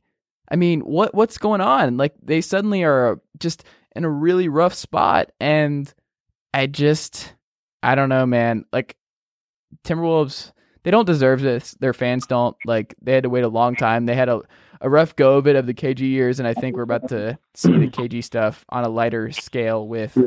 Karl Anthony Towns. Yeah, because I mean, they just they just really can't make any moves. I, I don't I don't know what else they can do. Uh, it's just kind of sad. It's just one of those It's organizations. just too late. Yeah. They were a good playoff team, and now we have no idea what they're going to be. So, They might miss the playoffs this year if they trade Butler. well, Like, I don't think this is a playoff team. Yeah, with how the West deep is stacked. now. Yeah, it's too deep. Especially You have to include the Lakers now. You have to probably include the Nuggets. of course. Like, there's gonna be a couple who fall out. The Blazers are probably on the outside looking at it at this point. Like, I just I don't think they're gonna make it without Jimmy Butler. yeah. Unless they It, get it Dragic. just sucks. Yeah, Uh, you're really into this whole Dragic and I feel like thing. that's Um, the move that's a win for both sides. The only thing. That's the only way I can I that. guess. So, what do you make of Kyrie Irving indicating that he would be uh, foolish, or at least it would be really strange for him to walk away from this Boston situation uh, I- next summer? I it's the professional answer. It's the right answer. I want to buy it because obviously he'd be dumb to leave because look how deep this Boston team is. But he said it in Cleveland. he promised these kids he'd never leave them, and he asked for a trade last year. So I don't know. I I want to believe him. Kyrie, I love him. I love watching him, but I I can't take his word for anything. So yeah, we'll see. I um, it's it's a weird situation, and I I can understand what he's saying, and this is like where Boston fans are going to start to get nervous. Is that like, yeah, why would you walk away from the situation? Like you have Tatum, you have Jaylen Brown, you have Al Horford, you have Gordon Hayward, you have all these guys that are gonna be fun, and they're gonna have a first. They're gonna have another lottery pick this year. Like as long as it go, doesn't go number one overall, because then it goes to the Sixers, that Kings Mhm. pick, then it goes to Boston. So Boston could be drafting like R.J. Barrett number two overall next year, or Zion Williamson Stop. to be their new stretch five. like that is in play for them. But at the same yeah. time, Kyrie left to go to Boston to be the guy. Like he wanted his own team. he's still the guy. Like how many more years are we away from this being Jayson Tatum's team? Four. Okay, I think it might be this year. No, it's, it's till Kyrie's out of his prime. I don't see Kyrie giving up that that title. what if he gets hurt again? If he gets hurt again? Then he comes back. He's still the guy. I mean, Okay. if he's not the same player like it was with Derrick and Jimmy, that's really when it happened. When Derrick came back and he was not the same. He wasn't as explosive. He wasn't the same athlete. He wasn't scoring like he wasn't getting to the line. Nothing. And Jimmy, like it was just obvious that Jimmy Butler was a better player. But I don't. I mean, Kyrie. He's he, every year he's come back from injury. He's still been really good, and he hasn't had a detrimental injury to like really affect his career in a negative way like that. So, uh, I mean, it's still we'll see this season. We'll see how good he looks, but I don't I don't see him giving up that that title anytime soon. Especially Jayson Tatum only being what twenty. So Yeah. Um I would still I wouldn't say anything if I was Kyrie because I want to see what Kawhi and Jimmy do. And if Jimmy gets traded to the Clippers or he signs with them outright, because the Clippers just have all this cap space, they have all this opportunity. Like if he can just if he's because all these guys are friends basically, or Yeah. he sees what Kevin Durant's doing. Like what if Kevin Durant opts out next summer and he's going? I mean, I'm still under the assumption like this is my big big take is that I still think Kevin Durant's gonna be a Laker next year, um, and I think they're him and LeBron are gonna play together. I think think, that's you're that they wanna do. crazy. You're insane to think that. I think that's what they wanted to do. Two best players on the planet playing on the same. Kevin's not. All right, look, I know we never thought he'd go to Golden State, but he's not going to go play with LeBron. That's his rival. Like if he has a rival, it's LeBron James. He's not going to go team up. I don't think him. they're rivals. he he got second in MVP voting every year to him. I don't think they He see lost him in each other as rivals though. I Their think they see each in the other as final- like co-stars. Their matchup in the finals, though, it was really him against it was Bron against Kevin. Like that's. But it wasn't personal. Yeah, but it didn't feel like they the- were mad at each other. Like he gets more mad at like Steph and uh, Draymond than he does KD. I think there's a level of Yeah. respect between the two of them where it's like I think he genuinely gets annoyed with the Steph stuff and him winning unanimous MVP, Yeah. and I think he gets annoyed with Draymond. I think he generally likes Kevin Durant, and I think they would like to play with one another. Yeah, there's a mutual respect, but I think it's more so like I think LeBron knows that Kevin Durant's the only player that can keep up with him as being the best player on the planet. Like he's the only guy who can actually challenge him at this point. Well, Kawhi can too when he's healthy. We saw Yeah. that in the finals a couple years ago. yeah, yeah, that's true. When when LeBron saw him come on the court and he cussed, it's like Right. one of the clips, man. See Kawhi enter, he's like, "Fuck." Great. What did you make of the Kawhi laugh? it was surprisingly creepy. Like I was a little disturbed by it. I didn't get to watch the Mhm. whole video of all his laughs, but the first couple, I was like, "What? Oh, no wonder he doesn't laugh, man." It was, it was kind of embarrassing to listen to. I didn't. I gotta say, I don't like people piling on him for this stuff. I, I just there's a reason for this, and it is. It's just not a like you can just tell Kawhi is just a gigantic introvert. Like he's Yeah. just not comfortable with any of this, and that's okay. I Yeah, don't think he should have been thrown in front of the media. Like people are like, he is this weird guy, and they're like making jokes about him just being a crazy person and all this other stuff. And it's like he's just not comfortable being around big groups of people. He doesn't like the spotlight. You can just tell he's just an odd guy. But like, don't put odd people in that kind of situation. Yeah. It seems kind of cruel to me that he's having to do this. that was like Mo Claiborne on the the Cowboys. He or I- think it was Mo Claiborne, but anytime he got in front of a camera, he his anxiety took over and he could not speak. Yeah, and that's what and you can tell I that's the same with Kawhi. Yeah, he doesn't enjoy it. And like I remember when he got drafted, he was he was putting his hands up in front of the camera because you know his hands were gigantic, but they were freaking quivering, shaking like crazy. I was like, this guy is nervous as hell, and he just his voice was shaky. He's just not comfortable there. So I mean, yeah, I, I agree with you. Like leave him alone, but the laugh was still weird. The laugh was so bizarre. I, I still, when someone sent me that, I was like, "There's no way it's that bad. People are exaggerating. It's the internet." and you watch it and you just you wonder was that the first time he laughed was that his first real laugh but he also said as other people have pointed out i'm a fun guy Mm. Kawhi, you don't have to say any of that just say honestly man i i, I don't even know how to answer that question I am uh i like to play basketball i'm pretty good at it Yeah. Just be honest, man. Just That's what yourself. Toronto fans need to know. These questions, man, that they ask at these press conferences are awful. And just putting Kawhi on the spot to just be like, what should, like, what, did, I forgot what he said, uh, the reporter said, but it was basically something along the lines of like, um, what should, what, like, what do you want to tell the people of Toronto or something like that? And it's like, what are we doing? Why does he have to answer these weird questions? Like, Kawhi is just going to, if he's healthy, he's going to be really good and your team's going to win 50 plus games and you're going to contend in the Eastern Conference Finals. That's what he's going to do for you. Top five. You're never going to see him. He loves the warm weather. It's going to get cold very soon. He's never going to be out. You're never going to see him outside of uh, wherever he's living and all that kind of stuff. And then in the arena, that's it. And then uh, you get to enjoy him as a basketball player because he's a top five player in the world when healthy. So just enjoy that and stop putting him in front of cameras. Just no more. Shout out to the Spurs for sending him to the coldest city in the NBA. I, I really actually I love that because of how he treated them in the end. I appreciate them for doing that. Kawhi Yeah. lost. Well, we also-. That's fair. Um, but either way, if if you have not already seen it at this point, you need to go look up the Kawhi Leonard laugh video because it is it is something. But I was just more drawn to the I'm a fun kid. I'm a fun guy. No one says that. That's not how normal people talk. No one describes himself as a fun guy outside of the stepdad trying to meet his stepson for the first time. yeah. well, I'm a fun guy. yeah, Kawhi just blacks out in front of the camera, man. He don't even know what he's saying. It's it's kind of sad. Yeah. But hey, let him let him live, media. Let him live, man. Can I say that I'm really excited for Elton Brand, the GM in Philadelphia? I need to know why. Did you listen to the Lowe Post this week? I didn't get to. I read up on it a little bit, but I didn't get to. so he was on this details. week. Yeah. he he just he's really interesting. He's a really smart dude. You can tell that he's just ready for this. He's very calm, collective. Um, some great Shane Battier stories on that Oh, now podcast. Who now seems like the most annoying human being of all time. Now Uh, have to listen. Like he was complaining about noise in college, and just like I think he like said stuff to Coach K about, it, and Coach K like said uh, just like what like it's okay, like they're in college, they're having fun.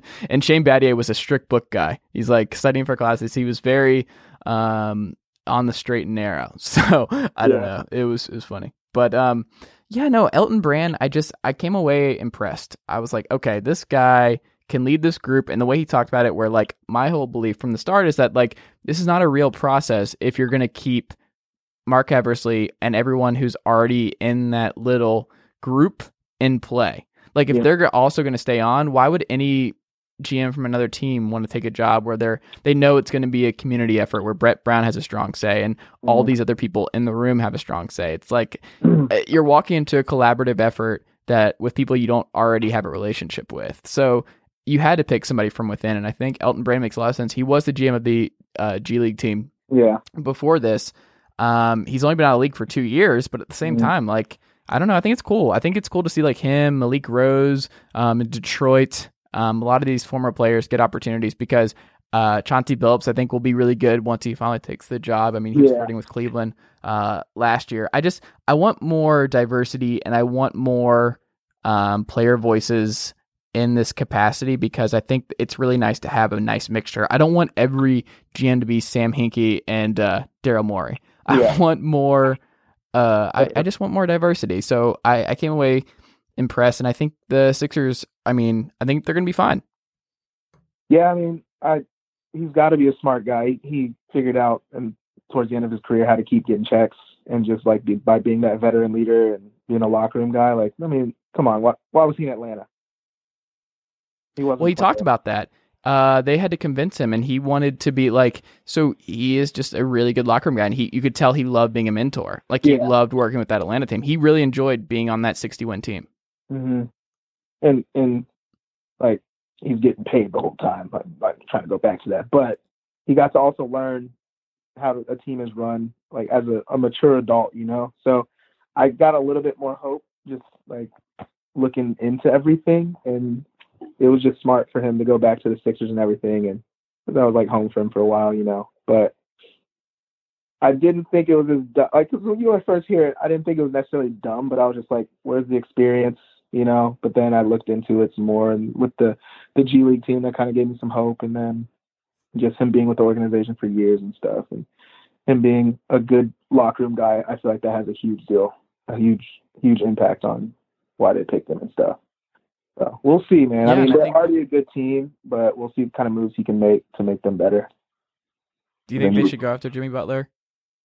They're asking for Ben Simmons, so for the love of God, no. Like, do not. give No, up Ben yeah, Simmons for sure, Ben not for Ben. That's ridiculous. But I feel like they should go for if if after this season, if Fultz and Ben don't improve, I feel like they have to get somebody else because I mean they have a, they have a ton of time. They're one of the younger teams in the NBA, and I don't think they should just rush into get rid of getting rid of assets. They don't have to win now. So, um, I think they just need to ride this season out, see how it goes, and then make moves after that. Or if they feel like they can make moves before the trade deadline, then do it then. But I don't think they're in any kind of rush. Hopefully, he won't be. They just have to be healthy. yeah, It's ama- They're just a team that's just like everything. Their trajectory re- revolves around their health. Like, and also some stuff upstairs with Markelle Fultz. Like, if Markelle Fultz's head's right, uh, Ben Simmons stays healthy and his foot's fine, and Joel Embiid doesn't get injured and plays more games and plays more minutes. Yeah. they're gonna be fine. But if two of those three things don't happen, then they're in real trouble and they're going to be in the lottery in a couple years. Like that's just how crazy it is for them.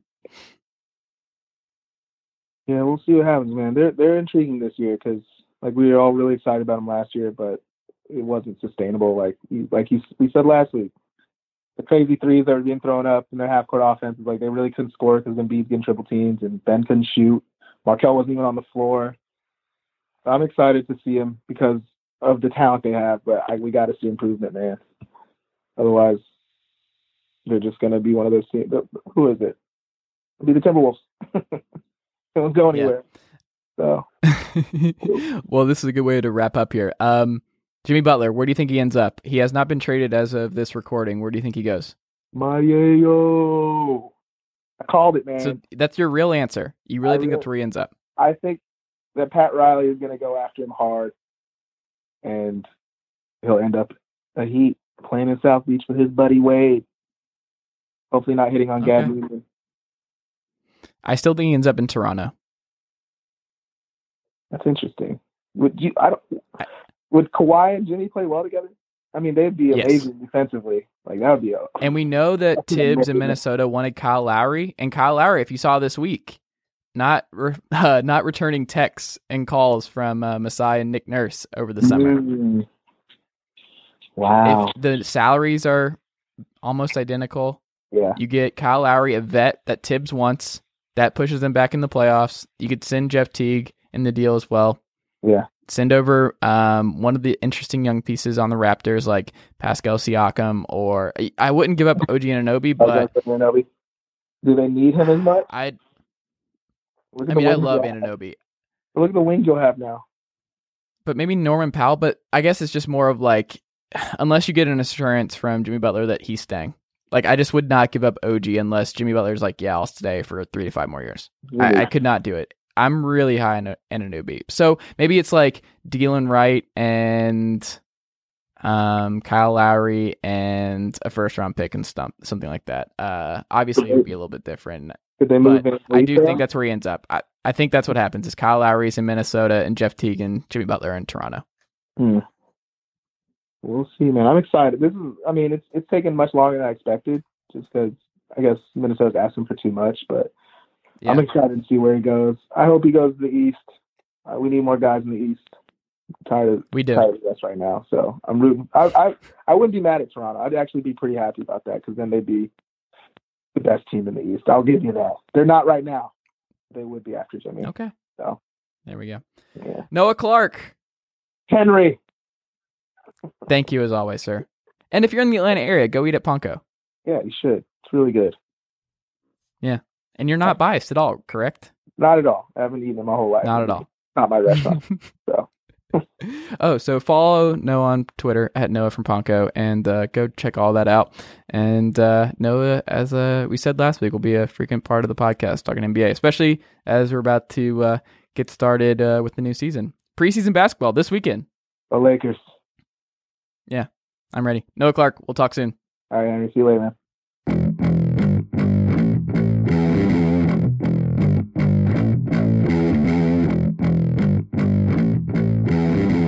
Right. Nick Stellini is here. It's been a, like a month, a month and a half. Nick, we haven't talked in a little bit. It has been a while.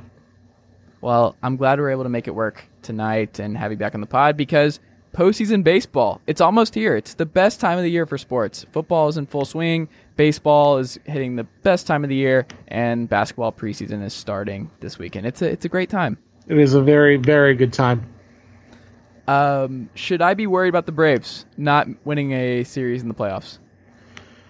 Um, well, they would get whoever wins the West, right? Mm-hmm. Um, I would think they match up pretty well. Um, my one concern would be the starting pitching. Um, but I don't think it's as bad as some might think it is. Um, because I mean, I, I'm not as familiar with the team's thinking as you are. I don't follow the team as closely as you do. Um, but they're gonna put Touki in the rotation for their playoffs, right? I would hope so. That has been something where it's like I've heard both sides were like, "Well, he's young. Do you really want his like seventh start being in a critical postseason game?" That kind of stuff. But it's like they don't really have an, uh, any other great options outside of Foltynewicz. Like Foltynewicz should probably start game one. He's their best option. You don't trust Teheran. You don't trust Newcomb, even though he had a good outing yesterday. Like it's just it's really bad outside of Touki and uh, Folty. Like I just they don't have many answers right now, and I think you just have to go with what's worked. And Touki has been one of the few that has. Yeah, I, I'm a big Touki guy. Um, I, I would I would absolutely start him. Um, like honestly, like I wouldn't be afraid to give Kyle Wright the ball if I had to. But oh wow, um, but yeah, I, I, I'm pretty aggressive when it comes to postseason pitching. Um, but with Folty, Touki, and uh, Teheran, I and, and Gausman, I think you're going to be okay. Um, at least for the first round, because um, I don't love the rotations of either team, Mhm. whether it's the Dodgers or or, or the Rockies. Um, I actually might give the Rockies a leg up in that category, which is crazy to think about. Yeah. Um, but I mean, Freeland and Marquez are really good. Um, and I, I just I don't. It always feels like the Dodgers, even though they have like 15 starting pitchers every year, and never actually have a rotation. It's very interesting. Um, like I just don't trust anybody besides Kershaw on that team right now. Um, so you probably hope for the Dodgers to be perfectly honest, um, because their pitching staff between the bullpen and the and the rotation is not great. Um, oh, Walker Buehler, I forgot about Buehler. Buehler's pretty good. Um, but yeah, I, I, I think the Braves are ha- they they can they can hang around in the first round. I wouldn't be surprised if they won a series. it would be fun with the Dod- I think it'd be more fun against the Dodgers just because they have the same kind of weaknesses and the same kind of strengths. Where They're both going to hit a lot of dingers. Their offenses are both potent. They're going to score, all that kind of stuff. You have Acuna, Machado, a bunch of superstars, all that kind of stuff. And you the starting rotation for both teams very volatile. Both bullpens. I mean, sure. And I just think it's going to be incredibly entertaining if those two uh, get matched up with one another. I think the Rockies. I would take the Braves. I feel I, it's weird. I still just feel more comfortable against the Rockies just because I know who they are. And the Dodgers, I just I still can't get a read on them. We're recording this on September 27th, and I'm still just not sure who they are. Even though I still think that they are best positioned to win the National League. I'm just I, I don't know. I I, I want to talk I- myself I- the Brewers, but I, can't do with their pitching. All in on the Brewers. Are you okay? Is it just Christian Yelich? Is it just I don't know if it's logical, but I am Okay. all in on the Brewers. Um, they are my team right now in the National League. I expect them to win the Central. Um, I expect them to go to the World Series. Um, with, with with their rotation that's led by Jhoulys Chacín and Gio Gonzalez, um, it is a Yeah. beautiful disaster. I mean, listen, the Royals won the World Series a few years ago with giving Chris Young playoff starts. Anything is That's true. possible when you can hit the ball and you can catch the ball and you've got this god tier bullpen. Um, anything is possible. the Brewers are the hot choice right now, and No, I, I, I totally understand they're the sexy pick right now. I get Yeah. that, but I am willingly succumbing to that. Okay. Um, what do you think about the Phillies falling apart? What did you see this coming? Did you see them fading Um, after hanging around for as long as they did? I didn't like them as much as I liked the Braves, but Mhm. this is this is special. Um, this is a literally historic collapse. Mhm. Um, and when you really poke around at at it, it's not overly surprising. Um, you know, they were they were. I mean, I give them credit for going out and getting Ramos. That's fine. Um, but there were always some weird holes in their lineup. There was always some weird guys like they kept on the bench that probably should have been playing. Um, the rotation after Nola was never great, especially once Pivetta fell off a little bit because he had a good start and then he then he really fell off. Um, the bullpen has never been sexy. Um, yeah, so I mean, am I surprised they're not making the playoffs? Not really. No, I'm surprised they're doing it in this fashion where it's just a total, absolute breakdown. Um, the postmortems that are going to come out of this are going to be very interesting. Um, they've already said the whole coaching staff is coming back, which I find to be interesting. Um, some of the reads I get on the situation from, Phillies fans that I know and the writers too is that they're almost analytical to a fault. Um, where I mean, I've always been a strong advocate of you need to have a strong mix of both approaches. Um, and I, I think that the people have said that like they're analytical to a fault. Um, that they're they're they're overthinking things too much.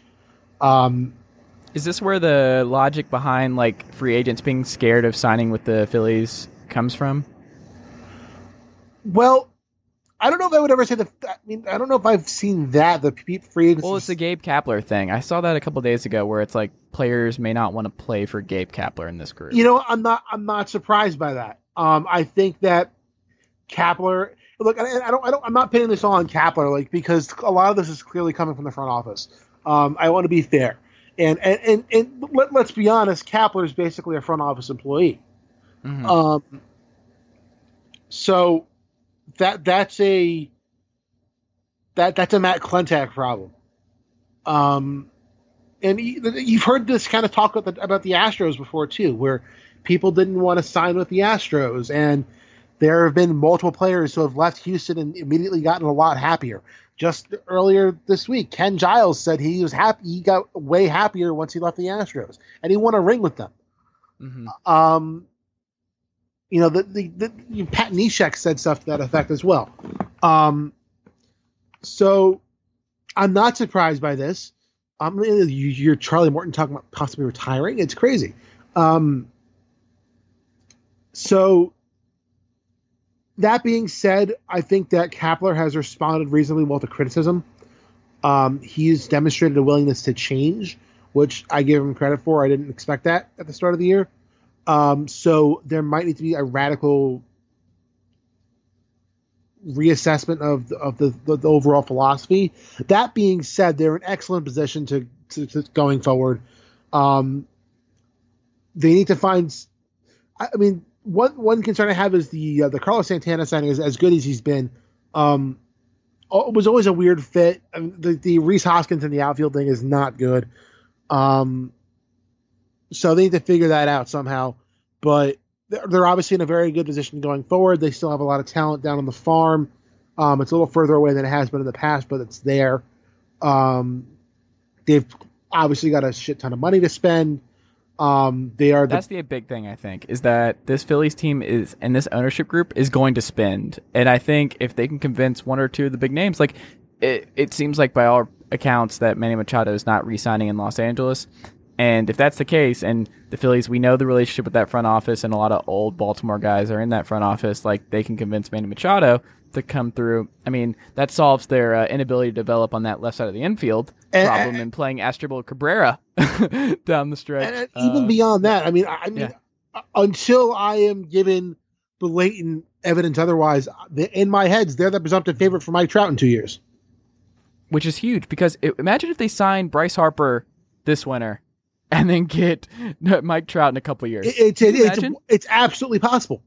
Yes. So I think Braves fans who are celebrating and are enjoying this year, I've I'm right there with you. They've developed the right way. They spent the right way. They didn't. Uh, they just let this all play out, and it's worked. It's been great. Um, I still don't believe Brad Snitker should be the NL Manager of the Year, which seems to be like the big sentiment here. Uh, but I also don't think there should be an NL and AL Manager of the Year, MVP, Cy Young, all that It should be one because these teams all play each other. It's not like what it used to be decades ago. Like they all play each other. I just I don't understand. Like you can't have two Uh, MVPs. You can't have two Cy I, Youngs. I'm still I'm still good with that because the you're still playing in your league much more than you're not. Um, I, I don't have a problem with with individual league awards. But does it just I mean, it's I- just I- because it's I- so I- I- lopsided I, understand. year? I understand your argument. Um, and yeah, the, the talent disparity between the two leagues right now is crazy. Um, but I, I'm still cool with it uh, until you get like a true NBA schedule where you're playing Mm-hmm. out of your out of your league or conference or whatever a lot rather than just one series with every team. Um, I I, I I'm okay with it for now. Okay. Um, how do you feel about the Yankees Um, uh, so this really depends on um if and when today? Yeah, it really depends on if and when Hicks and Gregorius come back. Um, I Didi, I, I believe, is going to play at some point in Boston. I think Hicks probably plays at some point in Boston too. I would expect to see at least one of them in the wild card lineup, and not both of them. hmm Um, and if I mean, I mean, Aaron Hicks is one of the most underrated players in baseball. He is it's, it's absurdly good. Wasn't Uh, he like fourth or fifth in WAR for them at one point this year? He's still there. really good. Yeah. Um, and Didi obviously is Didi. Um, he's a bit of a glue player. Um, I mean, when they're both in the lineup, it's a very scary lineup, even with Sanchez not hitting. Um, so I, I'm I'm reasonably positive about them. Um, I expect them to. I expect them to play the game in New York. Um, I think that's pretty much that, that's going to happen. They just need to win once in Boston to, for that to happen. Um, so I, I would expect the game to be in New York. Um, it's going to be a much harder game than it was last year. Um, oh, I mean, no disrespect to the 2017 Twins, but Oakland is I mean, the A's are an incredibly better team. They're- I think they're like a fair. Like, the 96, 90 Twins were nothing like this A's team. 96 97 win team. Yeah. Um, their bullpen is great. Um, they catch the ball, they can hit the ball. Um, Piscotty is starting to hit. Yeah. back to his two years ago form. Matt, Matt Chapman's absurd. Yeah. Um, Matt Olson, Khris Davis, like they just they're gonna. There's gonna be a lot of home runs in this wild card game. I think. Jed Lowrie is having a phenomenal Yeah. year. Nobody's really talking about it. Um, I'm a big Ramon Laureano guy. Laureano's fun. hmm Um, and What's yeah, the biggest matchup that you're looking forward to seeing between the two of them? What is something that you're already writing down? You're like, okay, this is going to be a big part of this playoff game. Um, well, the I can tell you now that the announcers aren't going to shut up about the uh, the Giancarlo Stanton Mike Fiers blood blood feud. Um, which honestly, Okay. there there's some substance to that. Like I like I like I I think Giancarlo knows deep down that it was an accident, but like he does not like Mike Fiers. Um, okay. and yeah. and um, I don't think Fiers likes him either. Um, there, th- so that that's going to be a thing. I mean, I'm assuming Fiers is starting the game unless they unless they uh, run an opener out there, which I wouldn't be shocked by. But I'm assuming Fiers is starting. Which a bunch of teams have done, by the way. Like the Rays, The Yankees used an opener the other day. Yeah. Uh, I- we that talk has died down. People like had this whole big fuss about it, but like a third or I still hate the league have used it. I, I, I still hate it. Um, it's it's I don't think it's gonna stick because Jeff Sullivan had a really good piece on Fangraphs a couple weeks ago about it, where like you the it just it's not really worth it. And the only reason teams were doing it is because they were so starved from starting pitching help outside of Blake Snell and Tampa Bay. Like they just had to do it to give them some sort of competitive advantage right away. Um, most teams don't have to deal with that, and it's just if you look at the results, that it's just it doesn't really affect much. It, it's not aesthetically pleasing baseball. No. Um, it's anti-labor. Um, I'm I'm just not a fan of it.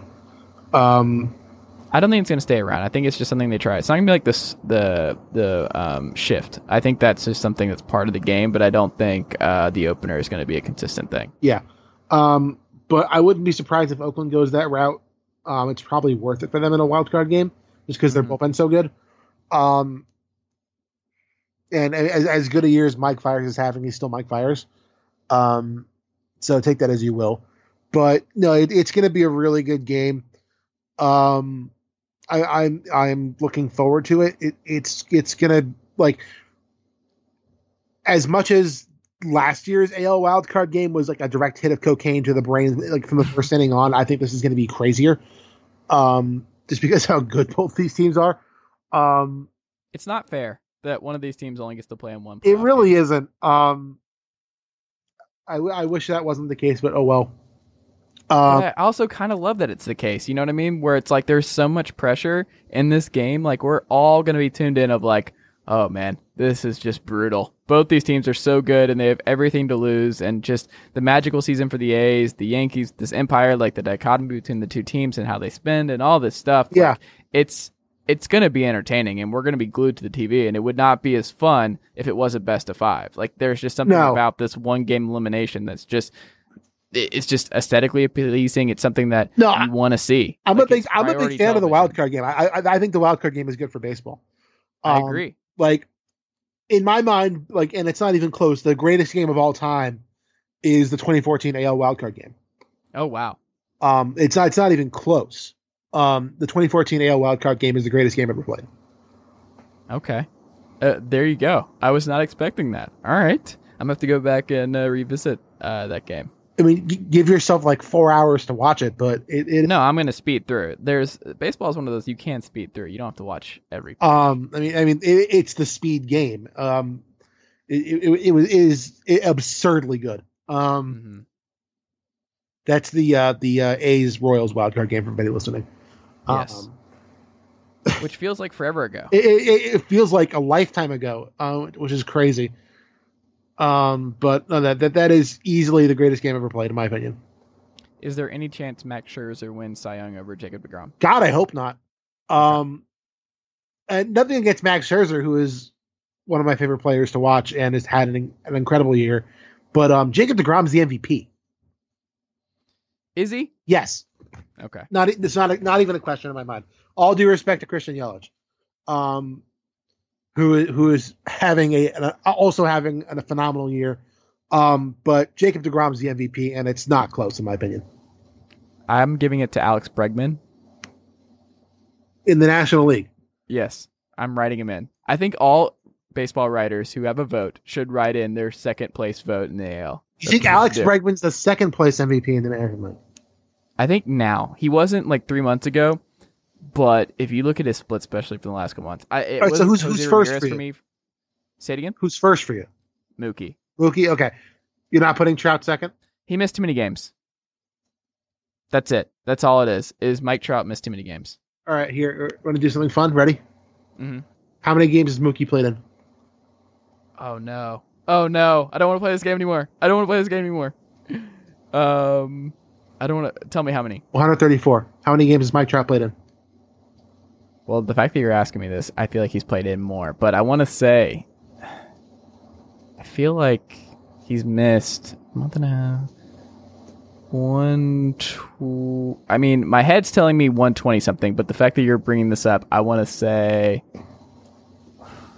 138. 137. Okay. So Trout's played in He's more. played more games, so never mind. All right, All played right, in more giving it back to Mike Trout. He wins AL MVP. Um, Mookie currently uh, entering today, mind you. So this whatever is going on right now hasn't been figured in. Mookie coming in today has 10.1.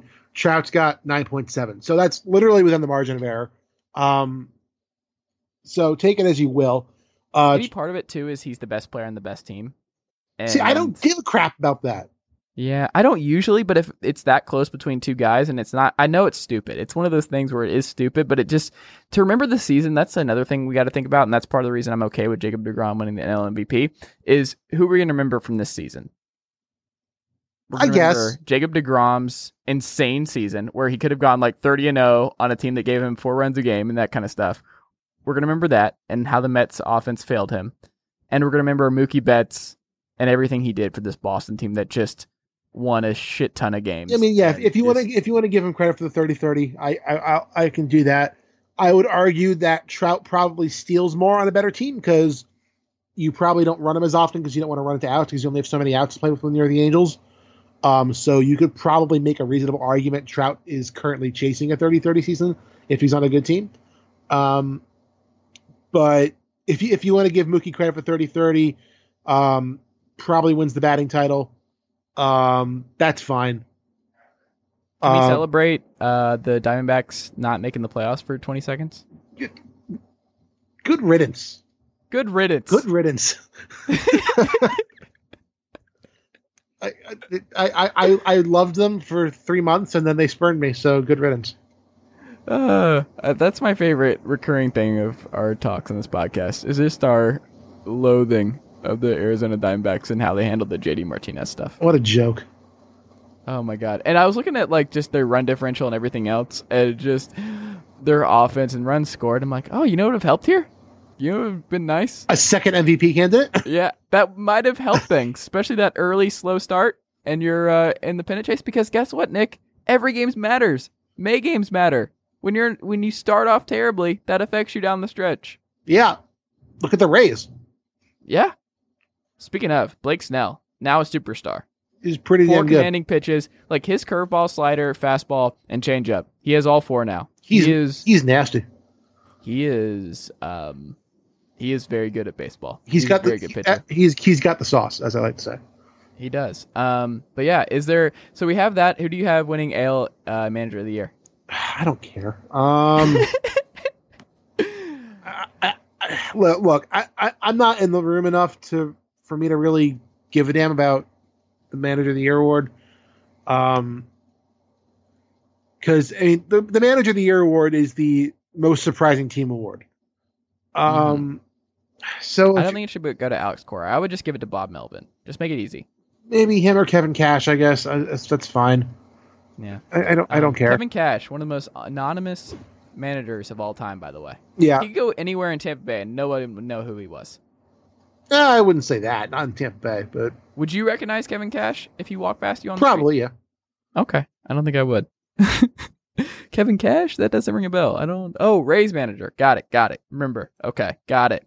Um, I don't know. It's just he's one of those guys. Um, is there any? So we have NL MVP, AL MVP.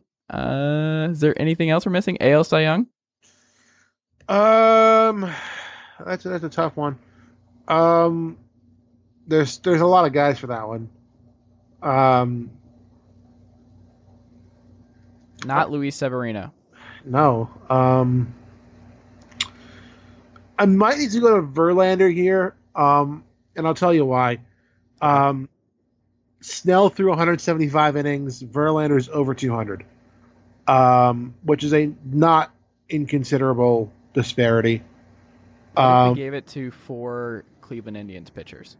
You if you want to just have them share the award, that's fine. Yes. I'm okay with that. Um, yeah, I mean, I mean, I, I, I wouldn't mind if you want to give it to to Kluber. That that's fine. I Um, love Clevinger so much. Clevinger's real good. Uh, he's not the Cy Young, but he's good. Um, so yeah, if you want to give it to Verlander, that's fine. You want to give it to to Snell, I I won't I won't argue with you too much. We Um, can't give it to Trevor Bauer. We'll never hear the end of it. No, I, I Trevor. I mean, he's only thrown. out- I mean, he's thrown even fewer innings than, than Snell. Um, Yeah. and I, I'm not in the business of giving Trevor Bauer awards. Um, so, yeah, Who do you think is in right field right now for the Indians? they haven't had a right fielder for like four years. It's really weird. Right. Um, I periodically check this stuff. it's Melky, I- right? No, he's playing. It is Melky Cabrera. Yeah, he's been there for a couple months now. I forgot. That was It's insane. I forget about Melky Cabrera. Has he played on every AL Central team? Because he was on the Royals, he was on the White Sox, he was on.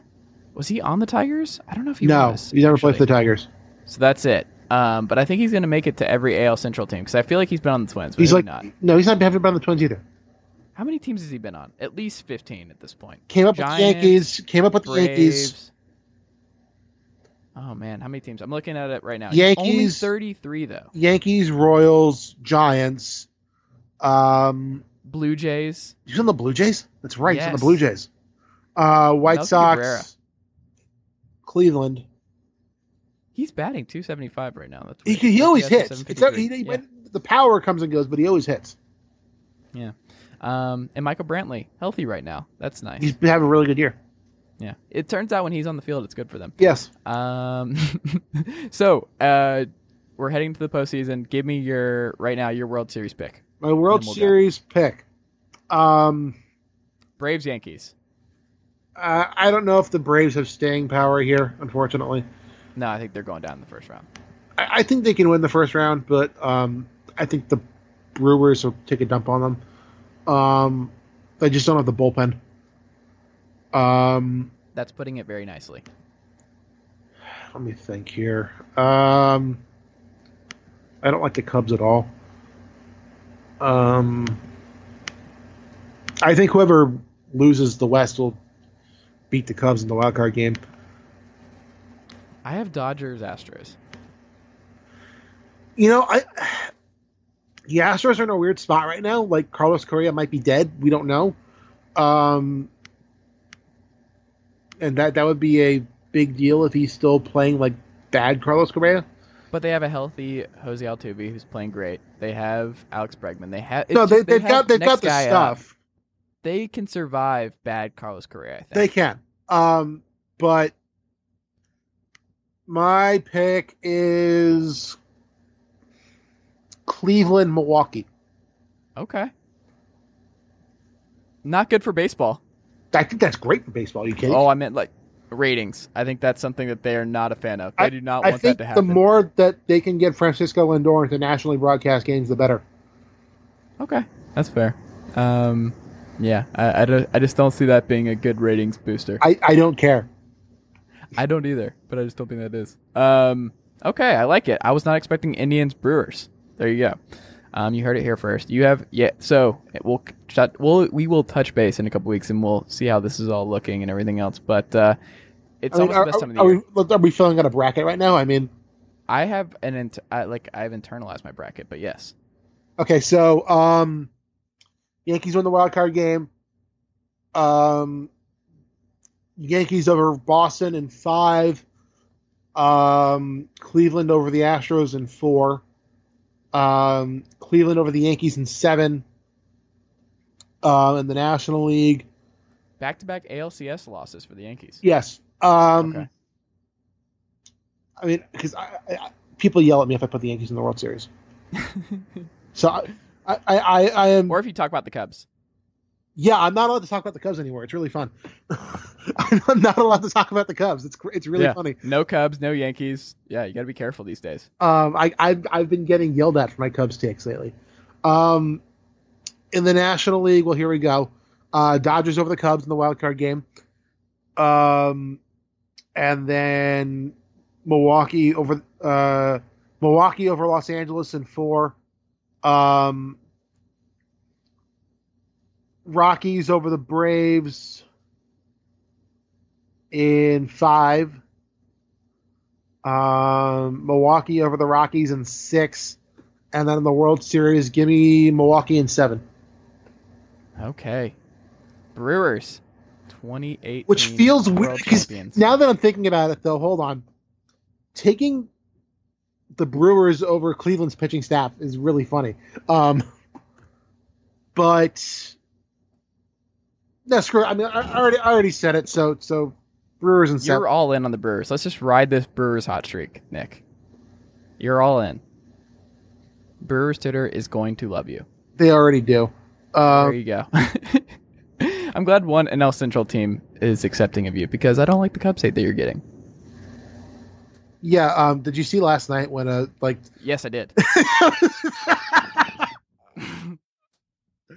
Uh, okay, so everybody who, who doesn't follow me on Twitter, and I can't blame you, um, I was commenting on how fun Milwaukee is, um, and a Cubs fan brought up Josh Hader, um, and how the team rallied behind Josh Hader, um, and my response to that was that if you're basically if you're looking for a good socially justified group of 25 guys in a baseball locker room, you're going to be sorely disappointed no matter where you're looking. Um, and that wasn't a good answer, apparently. Um, I could have posted the picture of Kris Bryant giggling in the Oval Office. I didn't. Um, hmm and so, yeah, Yeah, uh, it was. It's just dumb. Fandom can ruin the brain. I think sometimes yes. People get uh, very insecure about little things like that. It's just. It's not worth it. It's fine. Uh, Nick's a good guy. I promise. I know Nick. He's fine. Cubs fans, leave him alone. Um, and follow Nick on Twitter. Stellini tweets. Uh, we forgot one more thing that we can touch on very, very fast. Uh, Bobby Evans reassigned in San Francisco, making some changes, getting some new blood in there after uh, Long having the overdue. number one payroll in uh, baseball this year, not making the playoffs. Long overdue, in my opinion. Yeah. Um, there's going to be some very tough decisions ahead of the Giants. Um, and you know what? Like, I, I can't kill the Giants for anything. Um, they did win three championships in five years with this group. So, how am I supposed to kill them for that? Um, in hindsight, the Cueto and Samardzija signings might have been a bit overzealous. Um, the Melancon deal is bad. Um, so can we talk about the the the absolute dopamine high and then crash of learning and then unlearning that Ned Colletti was going to be running the Giants for like 30 minutes? Um, that was the greatest 30 minutes of my life because Bob Nightingale tweeted out that the Ned Colletti was the favorite, and we all should have known better because it's Bob. Uh, no offense to Bob, but um, we all know how his scoops work Mm-hmm. sometimes. Um, and and the the pure dopamine rush of learning that the guy who would be salvaging this team with the Mark Melancon contract was the guy who gave out the Brandon League contract. It was just too much for me. I I, I giggled. Um, I wanted it so badly, and I was very very upset when it was taken away from me. Um, Well, maybe you can get Ruben Amaro in San Francisco. okay, so is this is this a good time for my uh, Ruben was framed speech? Uh, y- sure. I, I have no idea where Ru- this is going, Ruben, but yes. Ruben was framed. Um, the Ryan Howard deal was not a bad idea. It's not wasn't the worst idea in the world. Um, the the final trades he made at the deadline before he was unceremoniously shown the door were actually really good. They turned out Mhm. really well. Um, I I I put the Phillies kind of in the same category as the Giants, where like I can't kill the Phillies for what happened to them because they did win a World Series and go to the playoffs with that team, and they, they just aged out and naturally petered out. It wasn't like they, you know, mid two thousands Yankees did and just you know signed Jason Giambi. Mhm. Um, and so like the Giants, I, I can't kill the Giants for falling into obscurity. They have, were really good for a while, and then their guys got older and they're they're aging out a little bit, which is fine because they won three championships. Um, that being said, I've been a little mystified at their guiding philosophy for the past couple years in terms of who they target and the the things they seem to emphasize. Um, as much as I'm sure they take pride in their constant clown cars full of babyface infielders and relievers with long, scraggly hair and grease in their hair, um, because that they seem to make those guys in factories in San Francisco. um, I, I'm, I'm I'm dead serious. Like every reliever they bring up is a guy with a scraggly beard and long, oily hair. I don't understand Mhm. it. Um, but and they have some stuff to work with here. Um, I mean, their farm system is completely screwed. Oh, like it- it's a- it's but at the same time, like there is a little bit of Cardinals devil magic in their farm system where they it's a really crappy farm system, but then they pull Dereck Rodríguez out of their ass. Um, Dude, Dereck Rodríguez, he's fun. He's and good. and it is worth mentioning that Dereck Rodríguez is 26. He's not a he's not like a 22 year old. No, and he also didn't start off as a pitcher. no. Um, but like Good story. And if you don't already know, it's Ivan's uh, his Yeah. son. So, like the two prospects they brought up this year that are pretty good, Rodriguez and Suarez, they're both 26. So it's not like these guys are, you know, gonna hit their prime soon. Um, but like they they can do stuff like that where they they find fungible stuff on their on their farm. It's not like it's not like they're bringing up scrubs. Um, but no, I mean they have some painful choices ahead of them. They have to figure out what to do with Brandon Belt. They have to, you know what? You're going to hear Madison Bumgarner's name in in the, in the rumors uh, this offseason. And frankly, I don't think they're going to move him. I would have to think about it. It depends on who they hire as their new GM. Like it, Right. how much power he has, and is this still Sabean's team? Is this Well, that's like, the thing. Like, I also like, I understand you're going to get rid of Evans, but like, how much power has Brian Sabean had in these decisions? Um, and again, I can't kill Brian Sabean. He gave them three rings. Um, but at one point, do you take a radically different approach? they make it seem like they want to take a radically different approach. They want fresh faces. I forgot their exact verbiage. No, but they, they said they said all those those those turns of phrases. Yeah, So we'll see. I mean, I don't know who they're going to get. I know who they're not going to get. John Coppolella. yeah, no. Ha, ha, have you been amused by the uh, multiple uh, uh, "Let's Redeem" Coppy articles that came out this week? I haven't seen them. Um, so both Peter Gammons and Jonah Keri both put out stuff about uh, how uh, Coppy wasn't that bad a guy. Uh, well, Coppy was on Jonah's podcast a year ago. Uh, so I, I, I don't know if that's a coincidence. I think he might be trying to soften the ground for reinstatement. We're gonna find out. Um, but yeah, that's that's incredibly amusing to me. Um, the uh, guy who was uh, trafficking thirteen year olds and skimming their bonuses. Yeah, I don't think he's coming back anytime soon. Human trafficking is generally a no no as far as I as far as I know. It seems like it, right? Um, you you would think that. Yes, you would think that, but anything's possible in this new world. Um, but let's hope not. Let's hope Coppy, Coppy does not come back. Um, but then again, John Hart is on MLB Network, and uh, Yeah, yeah. Uh, we, we, we, we could go down a long list of people like that, but then I get in trouble.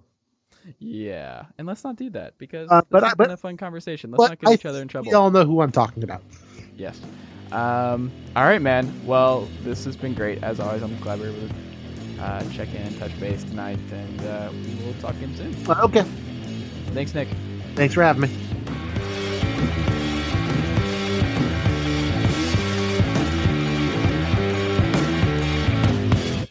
Sugar Ray Leonard, Roberto Duran, Marvelous Marvin Hagler, and Thomas Hearns. Legends, whose four way rivalry defined one of the greatest eras in boxing history. Relive their decade of dominance in the new Showtime sports documentary, The Kings, a four part series premiering Sunday, June 6th, only on Showtime.